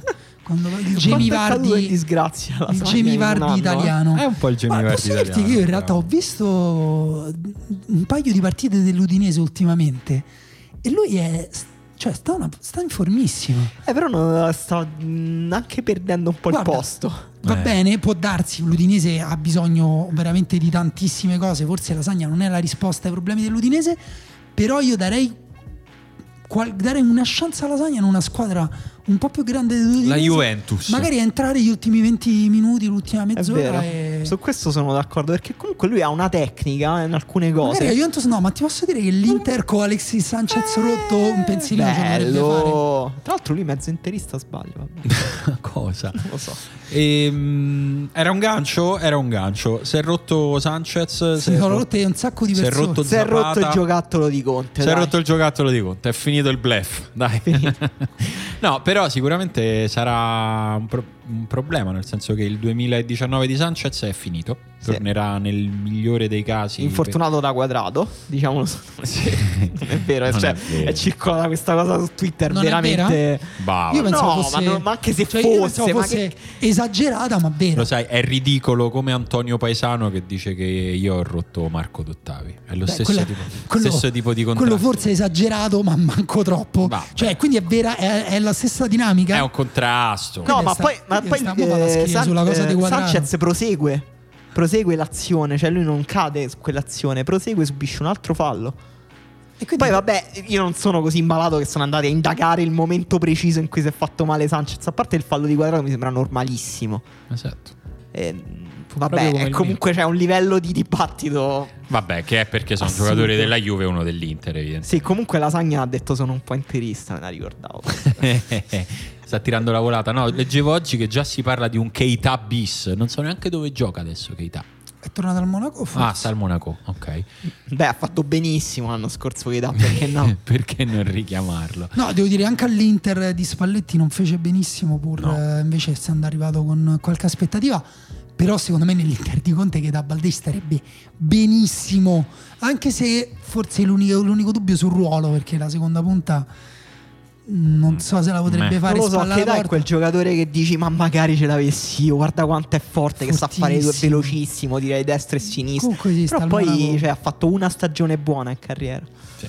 No, però c'ha delle qualità che se tu effettivamente lo metti in condizioni di portare palla fronte alla porta più di una volta a partita, lui te la porta dal limite della metà, dalla metà campo al limite dell'area avversaria, sempre, ogni volta. Questa Non so, cosa è, cioè- u- è oggettivamente utile. Sì, sì, però è un giocatore che mi annoia. Eh, mi annoia nella Forse- sua prevedibilità. per colpa di quella Eh, maglia che ha vestito un No, no, no, no, riesco. Sono stato fino a mo' a fare complimenti a Immobile che ancora ci gioca. No, Vabbè, no. quello perché co- con un sorriso sulle labbra da Joker. No, no, no, no. Keita mi annoia, tranne quando mi spaventava, quell'anno buono in cui era forte. eh, Con Simone Inzaghi, tra l'altro. cioè, Sì. Comunque, a un certo punto dovremmo riconoscere che è un allenatore che esalta i giocatori offensivi. Eh, è vero. Sì, per, po- Poi per si qualche scorda mese. quelli altri, però. Esatto, poi per risaltarne, per risaltarne un altro deprime gli altri. Esatto, un Eh, pochino, non lo so, per me invece salta tutti. un pochino, un pochino lo fa. Vabbè, fortissimo, ammazza, dillo al Manchester City. oh. Ehm, no, aspetta, che ti volevo dire? Si è rotto anche D'Ambrosio, ma eh, meno. Dovrebbe stare fuori per due o tre partite. Che però comunque era un giocatore che per Conte fino adesso, insomma, Conte ci ha, ci ha puntato. eh, quindi si deve, si deve reinventare qualche cosa. Si è fatto male Zapata. Eh sì. Centravanti Eh, più in forma male. della Serie A? Sì. Sì, direi, direi, direi di sì. Sì, lui tra l'altro credo si sia fatto male un po' più seriamente degli altri. Un anche mesetto, se forse. tre settimane, Ah, allora un no, mese. meno, perché forse Alexis Sanchez va proprio Eh, operato. Alexis Quindi... Sanchez- si è operato e rientra a gennaio. Ok, quindi proprio Quindi sì. 2019 è finito. E L'Atalanta senza Zapata è, è un'assenza pesante, soprattutto, pesante. soprattutto perché dovrà giocare anche contro il City. Vi diffido a dire queste cose. Io Muriel al fantacalcio. e... Sì, soprattutto Molto- adesso devono, devono mettere una persona dietro a Muriel per non farlo più uscire. Tipo Mai una più. persona tipo un Mazzarri che va a sentire se il cofano della macchina è ancora caldo. Non devi né bere né mangiare, devi dormire 10 ore al giorno. Esatto, Perché- devono tenerlo sano. Poi se, se lo tengono così, può darsi che Muriel diventa meglio di Zapata tra un mese. Dite, dite che è quello il problema? Sì. Beh, un po' Sì, decisamente è una persona non in forma. Un po' sì, un po' è sempre quello. Evidentemente c'ha anche un metabolismo col quale deve combattere per ogni grammo, eh, perché- però se ce l'hai eh, ci devi fare i conti. Se, ascoltavo un podcast ieri che consiglio a tutti, che è un podcast di Conan O'Brien, conduttore di talk show americano, quello con i capelli rossi, che si chiama eh, Conan Need a Friend. No, scusa, ma i rosci non li so. Eh, lo so, c'hai ragione. Se rie- però il podcast si sente, non lo vedi, quindi per quello riesci. Ah. E c'era si ospite... sente anche col naso? No, c'era ospite Jimmy Kimmel, altro conduttore di talk show, che se- non so se ve lo ricordate, ma Jimmy Kimmel un po' di anni fa era in carne, era un, un cicciottino e lui parlando di come ha perso peso ha detto io per me è stato abbastanza semplice, io due giorni a settimana non mangio. Ah, vabbè, vabbè, facile. Facilissimo. Non sanissimo, Ah credo. no, eh. lui ha detto che lo ha fatto sotto controllo medico. Ah. Perché a un certo punto ha capito che per lui era mentalmente più semplice non mangiare piuttosto che controllarsi e mangiare poco. Quindi lui dice: Io 5 giorni a settimana mangio normale. Mangiavo, poi adesso ha smesso, adesso sta informissimo. Mangiavo normale. Quegli altri, il lunedì e il giovedì io non mangiavo. Però credo che se tu sei Muriel e sei un giocatore professionista non lo puoi fare questa Forse cosa. credo, eh. Vabbè, in caso comunque consulta un dietologo pazzo e vedi se ti, Eh, se magari consiglia- se ti C'ha qualche svolta. Jimmy Kimmel ci avrà perso una quindicina di chili questa cosa. eh? Comunque io invece volevo consigliare un altro podcast, vediamo come poi vi riagganciate all'attualità della Serie A, Vai. di John Ronson, un grandissimo eh, giornalista inglese per cui ho trovato la definizione perfetta dei suoi podcast proprio sentendo questo qua, che è il Werner Herzog del giornalismo pop, Mhm. e che ha fatto un podcast che si chiama The Last Day of, of August, eh, August, che è sul, mm, sulla morte di, mm, di August Ames, la pornostar, Ok, si è suicidata 23 anni anni fa e bello. c'è tutta una storia di shaming mm, Sì. anche lì online, però in realtà eh, c'è un mezzo mistero, insomma, comunque è una bella indagine nel mondo porno. Cioè, Sì, comunque quella è un mondo Ripeti il titolo che già una non so. storia... The, The Last Day of August, gli ultimi Ah, ok. giorni di Brutto. agosto, se vuoi. Sì, d'altra parte il mondo del porno lo conoscete tutti. Do- viene subito dopo il Non so mondo di del calcio e del fantacalcio. Ames io la conosco benissimo. So. Da, da prima. Eh, certo. E mi chiamano dall'Ungheria, rispondo? No. No, No, beh, perché- dall'Ungheria, No. paese non gradito direi. No, No, no, ma poi sicuramente questa è truffa. Forse Orban. E, Sì.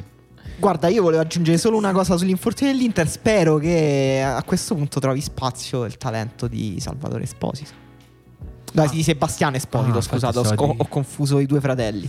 Di Di Sebastiano Esposito, che sembra fortissimo. e, insomma.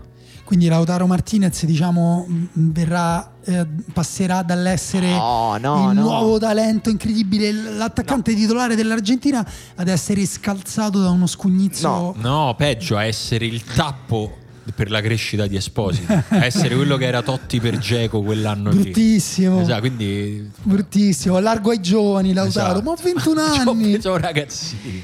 No, calcolando Lautaro e O Lukaku forse- titolari, ovviamente. Attenzione, o forse qua si sta preparando il terreno per vedere una coppia d'attacco Lautaro Esposito. Ah, Lukaku Aia. Blef rivenduto a gennaio in Cina. Mega bluff. Incredibile. O forse Mertens in Cina, Lukaku al Napoli.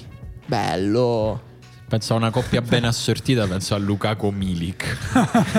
non c'entra più nessuno fisicamente in area, la occupano tutta solo stendendosi per Tra l'altro Milik ha fatto un gol pazzesco con la Polonia È vero. settimana.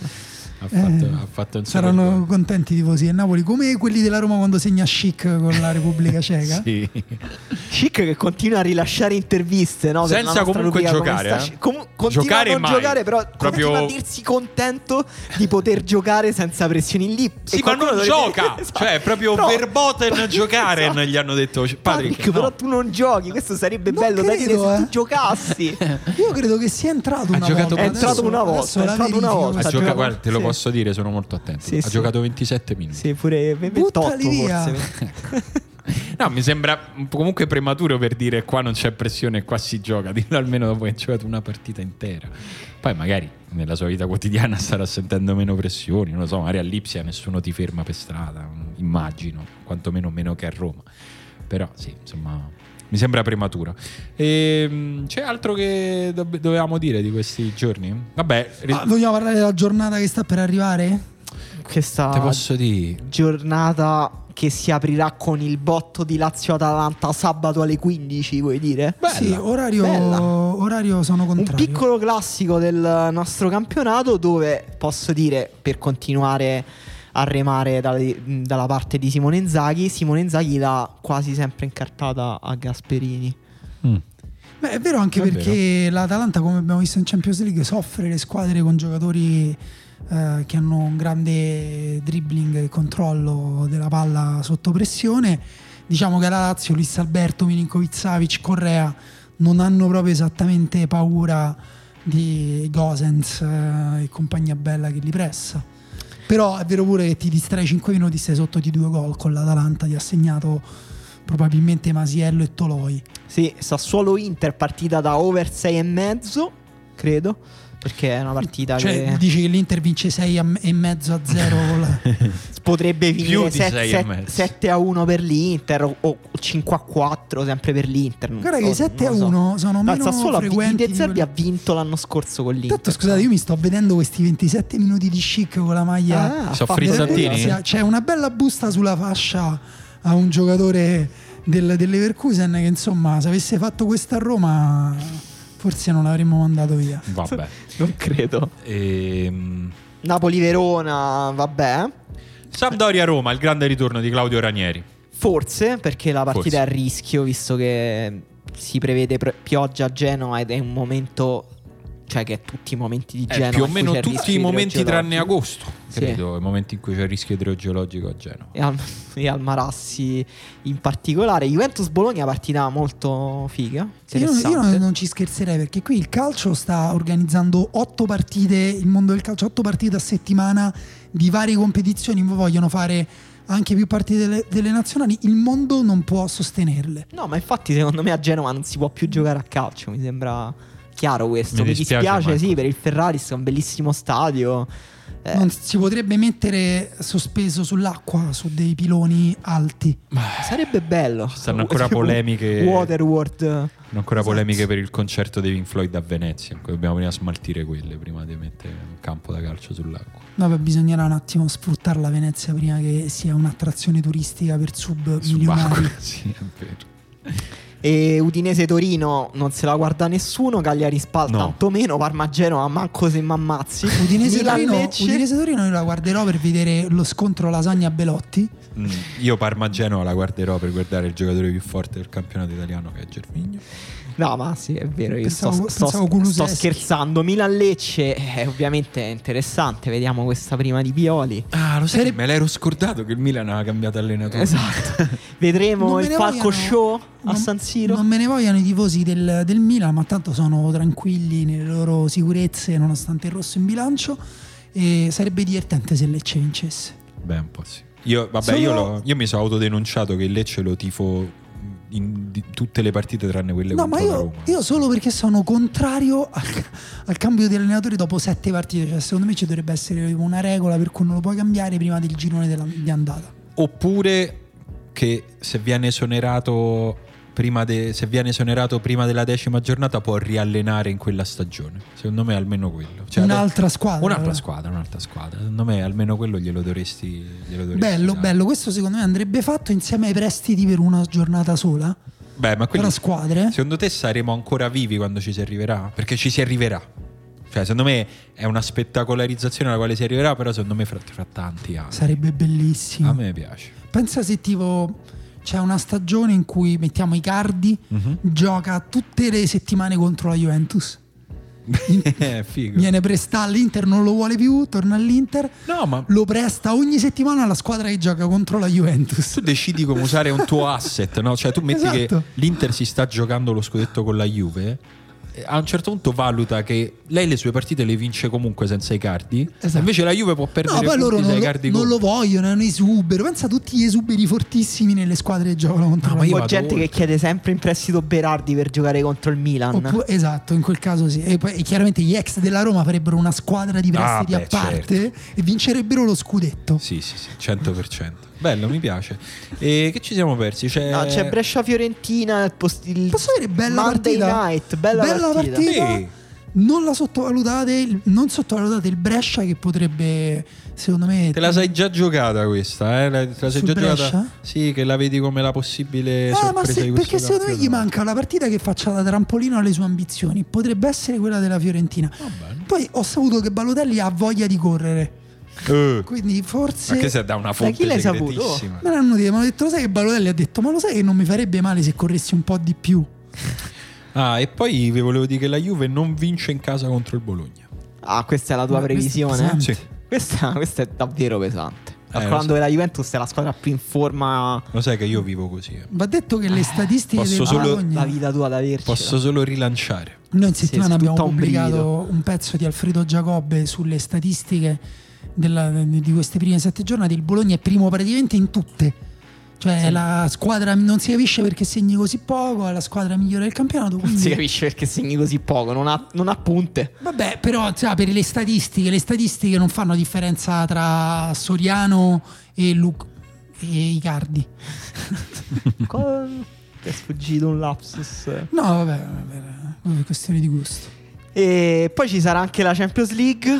Eh, L'Atalanta, diciamo, si gioca tutte le sue carte nella partita contro il Manchester City. Forse non la migliore partita per giocarsi le proprie Senza carte. Zapata. a tempo stesso se vinci a Manchester col City, ma poi come, come affronti, con quale piglio affronti? L'Atalanta se l'è giocata in quella seconda partita. Eh, un po' Che sì. peccato.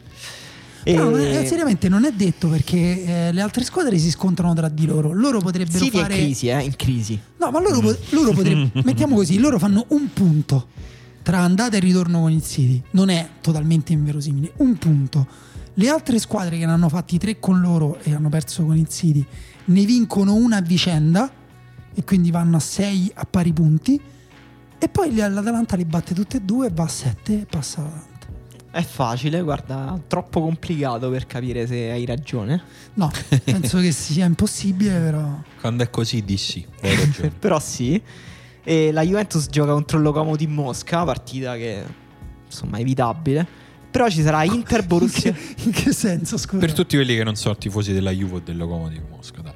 Eh, o di Joao Mario perché gioca Joao Mario. Io, Ah. per esempio, sono tifoso di Joao Mario e guarderò la partita. guardi, Sì, ok. ah, col fomento proprio. Un giocatore. Mi stai dicendo che la, Fantastico. la partita in cui Gio Mario fa pentire l'Italia di averlo... Ma io lo spero, grandissimo giocatore in un calcio in cui non A bisogna proposito, segnare. domanda random. Ibrahimovic eh, a gennaio in Italia, in che squadra lo vorreste? Io dico Fiorentina.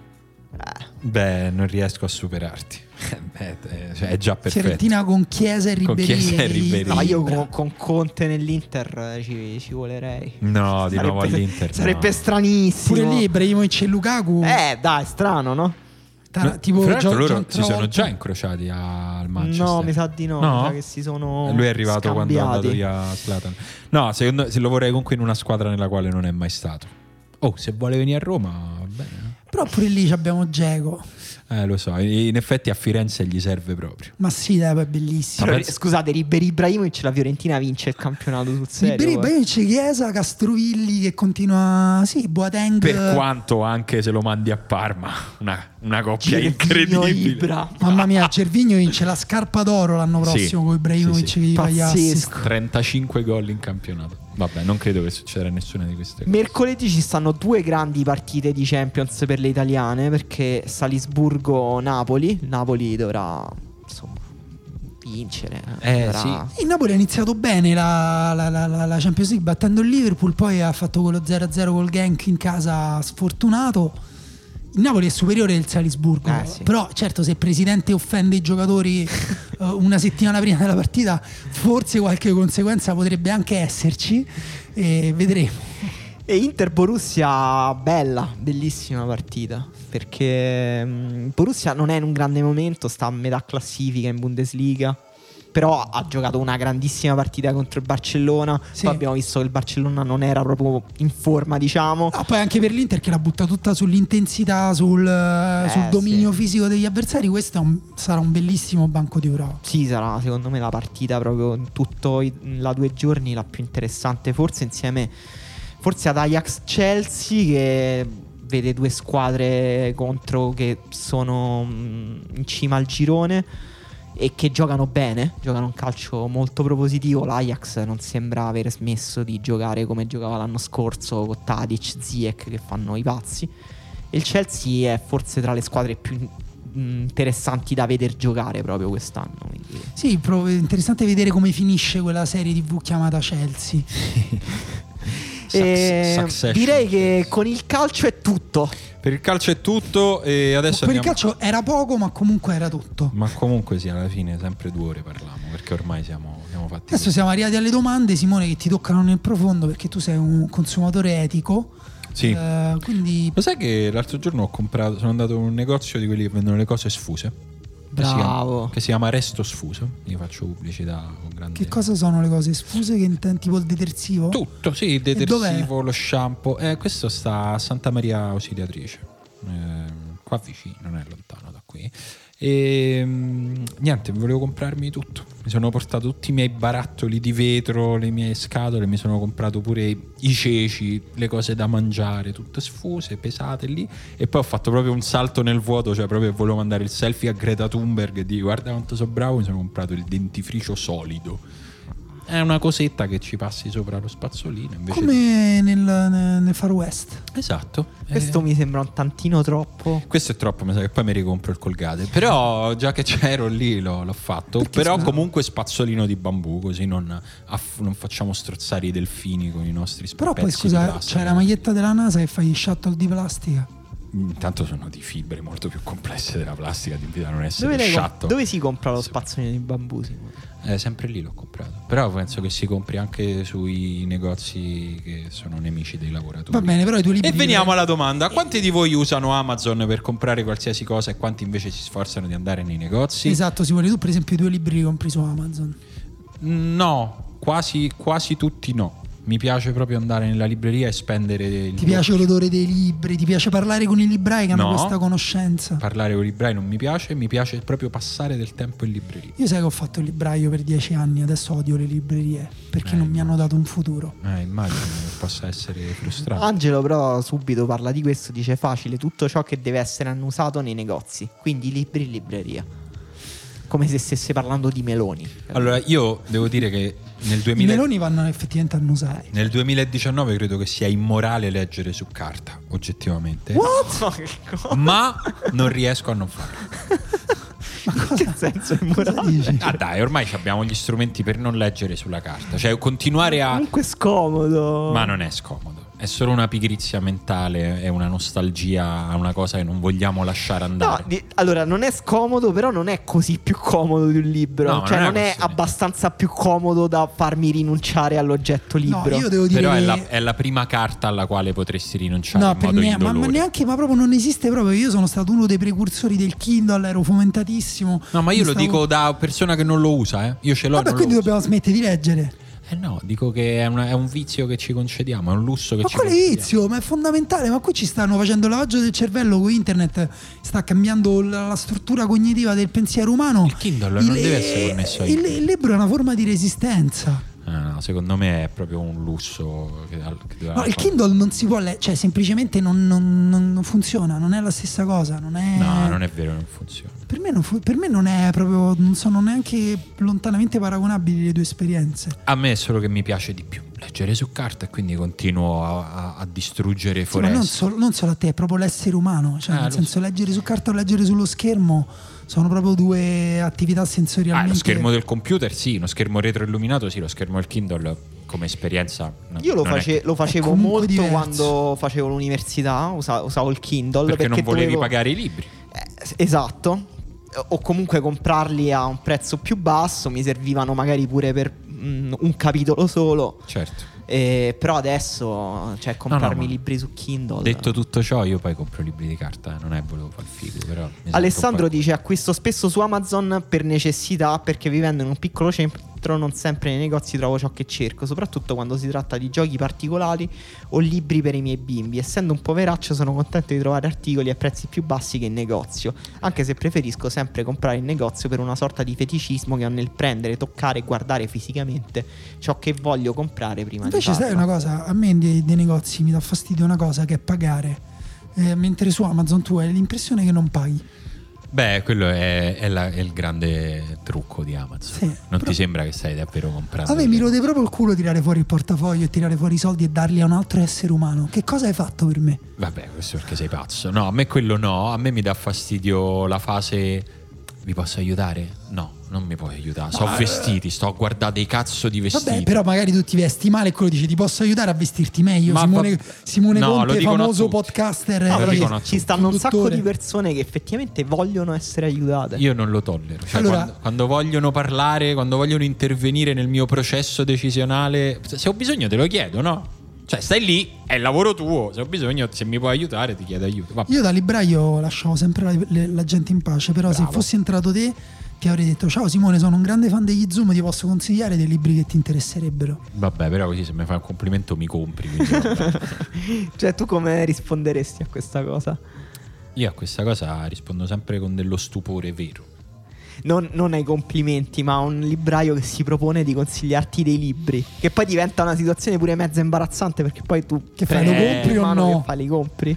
Non lo so, probabilmente farei. Me, me lo prenderei, andrei verso le casse e poi lo poserei. Posso dire? No, Perché poi non riesco a essere scortese. No, è tristissimo, però non è scortesia. In realtà da libraio io devo dire che quando consigliavo qualcosa e poi la persona lo comprava mi sentivo immediatamente in colpa. Pensavo di Forse è questo dire- che non ti hanno dato un futuro. Ogni tanto dopo gli dicevo, vabbè, ma non lo devi prendere per forza. eh. Cioè, a me è piaciuto molto, magari per te una merda. Fran dice Amazon è veramente troppo avanti, il lusso di cui però non posso fare a meno è andare ogni tanto in libreria a comprare uno o due libri interessanti dalla copertina bella che forse non leggerò mai, ma tanto è bello averli in casa. Il Kindle è pratico, efficiente ed ecologico, ma non scalda il cuore. Michele dice da quando sono entrato nel vortice dell'e-commerce non ne sono uscito più. Stefano, mai Amazon, non l'ho mai usato, quindi non posso sapere quanto è comodo e preferisco così. Azz. Io ci sono arrivato tardi, cioè io compro su Amazon da poco più di un anno. Ho cercato di rimandarlo il più possibile perché avevo paura e invece non mi ha distrutto. È andato liscio. Sì, abbastanza. Lo uso poco, il giusto per le cose comode e poi se riesco. Sì, infatti c'è un sottile equilibrio. Invece non sono d'accordo con chi, come Simone dice, se vendesse le sigarette prenderei pure quelle su Amazon. Altri No. dicono prenderei anche il caffè su Amazon. Ma perché ehm, Alessandro invece cita un topos che poi ricorre che è quello di odio ai negozianti, cioè i negozianti pisani sono talmente stronzi che ti fanno sembrare angeliche le multinazionali. Quindi utilizzo Amazon per sostenere economie locali più meritevoli della mia. questo, questo devo dire che è effettivamente vero. In alcuni casi vai in dei posti, sono talmente antipatici che ti- a parte appunto la mia voglia di base pari a zero di dare dei soldi a un altro essere umano, ma in quel caso proprio lì dice ah ok, quindi te proprio vuoi essere punito. Eh sì, devo dire che certi ti fanno, cioè tanti ti fanno passare la voglia. A di- me, sai chi soprattutto, lo so che sembra un po' snob, però chi non, non prende la carta. Eh, Certo, no, non è snob, è, è inaccettabile. Cioè chi non prende la carta vor- vorrei proprio andare e non pagare. sono basta. stato a Londra due settimane fa, invece sono capitato in più posti che prendevano solo la carta e ti viene il fastidio uguale e contrario. No, no, no. E lì ho voglia proprio di dire, mo io che ci faccio a questi soldi? Che ci devo fare? No, no, io fra le due mi prendo solo Eh, chi certo. prende solo la carta. Cioè, tanto il telefono ce l'hai sempre, il telefono ormai è come avere la carta, quindi non, non puoi avere il In problema. che senso il telefono? Come fai? Tu paghi Apple col telefono? Pay, sì, quelle cose lì. Ah no, tu sei App- oltre. no, Appoggi no. il telefono, come appoggiare la carta. Vabbè, prestami il tuo telefono un pomeriggio. Va bene. Alessandro, non so se l'abbiamo letto, dei negozianti pisani. Mi sono sì, sì, l'ha letto adesso Emanuele. Ok, però- eh, era per questo, ok. Ehm, Gianluigi dice mi sforzo ancora di andare nei negozi per la maggioranza delle cose. Semplice. Ah, sì. Eh, Enrico dice: mm, distruggerà Amazon, distruggerà la grande distribuzione. Però non trovi neanche la competenza e l'attenzione per il cliente. Io nei media, media world e simili non entro più, non si riesce mai a parlare con nessuno, tanto vale comprare online. È vero che fai una fila pazzesca anche solo per chiedere scusi che avete solo queste aspirapolveri. Sì, ma poi è vero che in questi negozi nessuno ti consiglia perché mh, magari pure perché si tratta di oggetti costosi e nessuno si sbilancia e ti dice No, la ca- a, sua. me, a me mi inculano sempre, mi andano sempre da quello leggermente più costoso e poi tu ti senti in colpa e dici che faccio? Spendo questi 20 euro in più ma ho un prodotto che magari mi dura oppure faccio pucciare e poi me ne pento tra una eh, settimana. quanto è difficile.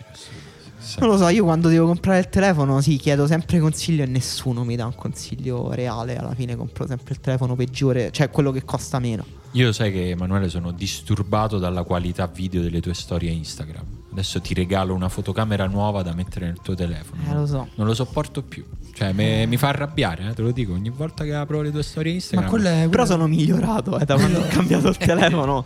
Le, le prime avevano degli scatti che Forse- sembravano tipo Ziga Vertov. Effettivamente, forse ho ancora in mente quelle del telefono precedente. Guarda, guarda che è voluto comunque, quella è un'estetica Eh, lo del, so, eh. del media povero. Eh, ma è, è- è chiaro che è voluto. Poi c'è tutto un, dis- un dibattito interessante con toni civili, perché siete nostri ascoltatori e siamo molto orgogliosi di voi, sul boicottare sì o no. Ne parlano Walippo, eh, René e Federico. Il tema è... eh, sa- Sappiamo come vengono trattati quelli che lavorano nei magazzini di Amazon, che dobbiamo fare? Eh, qualcuno dice io cerco di boicottare, un altro gli risponde però a questo punto dovresti boicottare molte delle altre cose che utilizzi nella tua vita che sono più o meno tutte basate su un modello di economia che prevede uno sfruttamento ai Sì, limiti vabbè, dello schiavismo. potrà pure iniziare da qualche E qualcuno parte. infatti dice da qualche parte bisogna iniziare, quindi Comunque non è- evidentemente ci si basa anche sulla propria sensibilità, Non è solo su quale storia eh. ti arriva, su quale storia ti colpisce. Non è solo i lavoratori, sul New Yorker è uscito un lunghissimo pezzo su Jeff Bezos dal titolo Is Amazon Unstoppable proprio Mhm. poco tempo fa, insomma leggetelo, ci sono tante altre cose che fa Amazon e, Credo sia il secondo pezzo su Jeff Bezos che consigliamo in due puntate. Ottimo. Al terzo, questo podcast o chiuderà o diventerà un podcast Amazon Prime Service.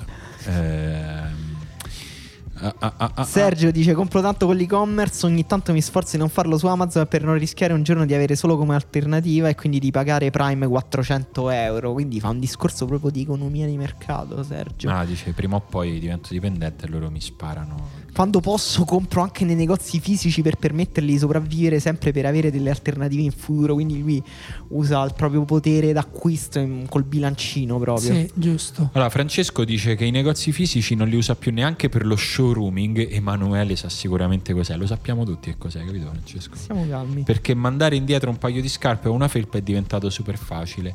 Io ancora sta cosa non la faccio, non mando, non mando le cose indietro. Io l'ho fatto una volta e diventa abbastanza additivo perché se lo riprendono. Sì, sì, sì, lo so. Anche con una scatola fatta male, Si quello è riprendono incredibile. Sì. E devo dire che effettivamente a volte mi pento della cosa che ho comprato. Via. E sì, giusto, questa effettivamente è una cosa che nei negozi. Per esempio, una, una cosa che mi fa incazzare ma tantissimo è quando tipo ti dicono: Eh, mi dispiace, è scaduto, che ne so, l'anno della cosa, magari. Lo potevi cambiare Esatto. fino a ieri. Eh, esatto, che quindi, cioè, che l'oggetto è uguale, identico. Non è che è invecchiato. Esatto, non- oppure quando ti fanno le pulci lo guardano da sopra a sotto, oppure quando le scarpe, che ne so, sono non le hai mai Vero, è messe. vero. Eh, Sebastiano dice negozi sempre, ho comprato su Amazon solo libri per la tesi, questo mi sembra giusto perché almeno risparmiare su quei libri costosissimi. Non è che si tesi risparmia ci- così tanto su Amazon, però no. Beh, su alcuni libri, sì, specie su quelli. Magari su Amazon magari trovi pure dei libri che proprio fisicamente non puoi comprare. Io, per esempio, i libri Esatto. che proprio fisicamente non riesco a comprare li prendo su Amazon. Eh sì, io pure, invece di ordinarli, poi devi Eh, tornare, sì, devi no, fare. eh. è troppo. E Nello dice: Giusto ieri ho comprato questi, giusto per dirvi il mio grado di dipendenza da Amazon. Mette la foto del gigapack Swiffer di panni cattura polvere ce- da 120. Però su questo è vero che Amazon è troppo conveniente per non comprare questo tipo di cose. Tipo i preservativi sono troppo più convenienti su Amazon rispetto a qualsiasi altra cosa. Sono Poi- una serie di cose. Poi voglio dire perché cioè, l'industria farmaceutica e le farmacie in sé sono più etiche di Amazon. Ma no, ma Eh, mai. Quindi Ma preservativi liberatoria totale. Va bene, liberi tutti. Per ma i preservativi attenzione. non vanno usati e basta. Esatto, questo è il messaggio che vogliamo mandare alla riserva. Fate figli. Questo No, ma per me non vanno Prendetevi no, malattie venere No, ma Sì. prende- oppure non scopate. Prendetevi la vostra responsabilità. Se non avete il giusto tempismo, sì, non scopate. Va bene. E Andrea dice un po' di risentimento verso le storie sull'economia locale. Non trovi spesso quello che richiedi, assistenza post vendita inesistente, prezzi più alti e in generale prima dell'arrivo dell'e-commerce e della GDO ti fottevano alla grande. C'è, c'è nata tutta una retorica sul negozietto di fiducia basata su una realtà limitata o distorta dalla nostalgia e un po' è vero. Domanda. È un po' è vero. Domanda, se io fossi dittatore eh, del- della Repubblica delle Banane e decidessi che Amazon, oltre a pagare delle cospicue tasse, sia costretto a fare da magazzino a tutti i negozi della provincia più vicina, eh, vendendogli le cose con il 40% di sconto sul loro eh, prezzo base, sarebbe più accettabile? E quindi nego- tu vai al negozio e ti arriva il giorno dopo perché gli arriva da Amazon. Eh, ma qualcuno la fa sta cosa. Cioè, i negozi a volte comprano da Amazon. Eh sì, appunto. E qualcuno ce l'ha anche scritto, eh. Ah sì? Sì, sì, qualcuno ha scritto: Io sono andato al negozietto dei paesi e mi ha detto arriva domani, la prendo su Amazon. Eh. Ah, ma la prendevo da solo. Così sono capace pure io. No, è, è- è difficile, è diventato difficile. Secondo me, cioè io co- come mi regolo io è cercare di non impigrirmi e sulle cose che non sono molto scomode di provare a farmelo ancora una passeggiata. Esatto, Io, io giro. Se no sposo la, la linea di Matteo Rivalta in tutto e per tutto. Amazon solo per computer, cartine, incenso e cose introvabili in Italia. Mi piace l'incenso. Ma le cartine le vendono tutti. non lo so. Tutto il resto, negozi o gruppi di acquisto solidali o cooperative. Guarda, io sono anche per un'altra idea, devi vivere solo delle cose che trovi a un chilometro da casa tua. Questa pure è una radicale, eh, radicale, mi rendo conto. sì. Però non puoi desiderare niente che sia fuori da- dal tuo raggio d'azione. Ma tu- non lo so, la tua vita cambierebbe radicalmente. Proprio la, La, tua la mia, di la mia? Sì. Ma insomma, Sì, Manco- di sì. io ho la fortuna di abitare in un quartiere Esatto. anche piuttosto servito, quindi Esatto. Pensa. vabbè. E- C'è vabbè. Angelo, niente, ci sono in molti che fanno notare questa contraddizione. C'è Angelo dice anche nel negozietto di quartiere compriamo oggetti che sono fatti di male assoluto, vivendo in un sistema che si basa sullo sfruttamento del lavoratore per capitalizzare il profitto. Sì, vabbè, però il negozietto del quartiere chiude e quella persona ti chiede l'elemosina domani mattina. Se tu smetti di andarci. Un po', un po' sì. E Giacomo mh, ci ha raccontato una storia. Perché gli abbiamo proprio chiesto di raccontarci. Sì, perché lui ha scritto: Ho avuto una brutta esperienza. Beh, chi meglio di noi vuole sentire brutte esperienze? La leggiamo? Sì, vai. raccontata?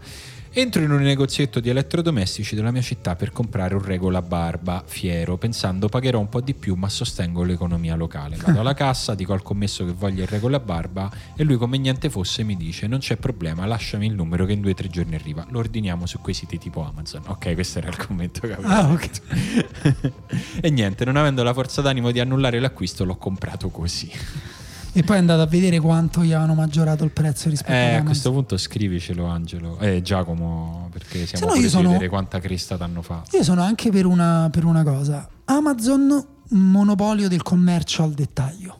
Tutto, nel senso passa tutto per Amazon, però poi paga una quantità di tasse tale che noi abbiamo 2000 euro per uno eh, al mese per vivere, per, da spendere su Amazon. Solo su Amazon. Io vorrei chiudere questa puntata con un commento di chi fa in modo che questa puntata ogni volta si senta bene, che è Ugo, il nostro fonico e regista, che ha commentato questa domanda. Credo sia la prima volta che Ugo commenta un posto della riserva e ci salutiamo così, con Ugo che dice provo sempre le scarpe online mettendo il piede contro lo schermo.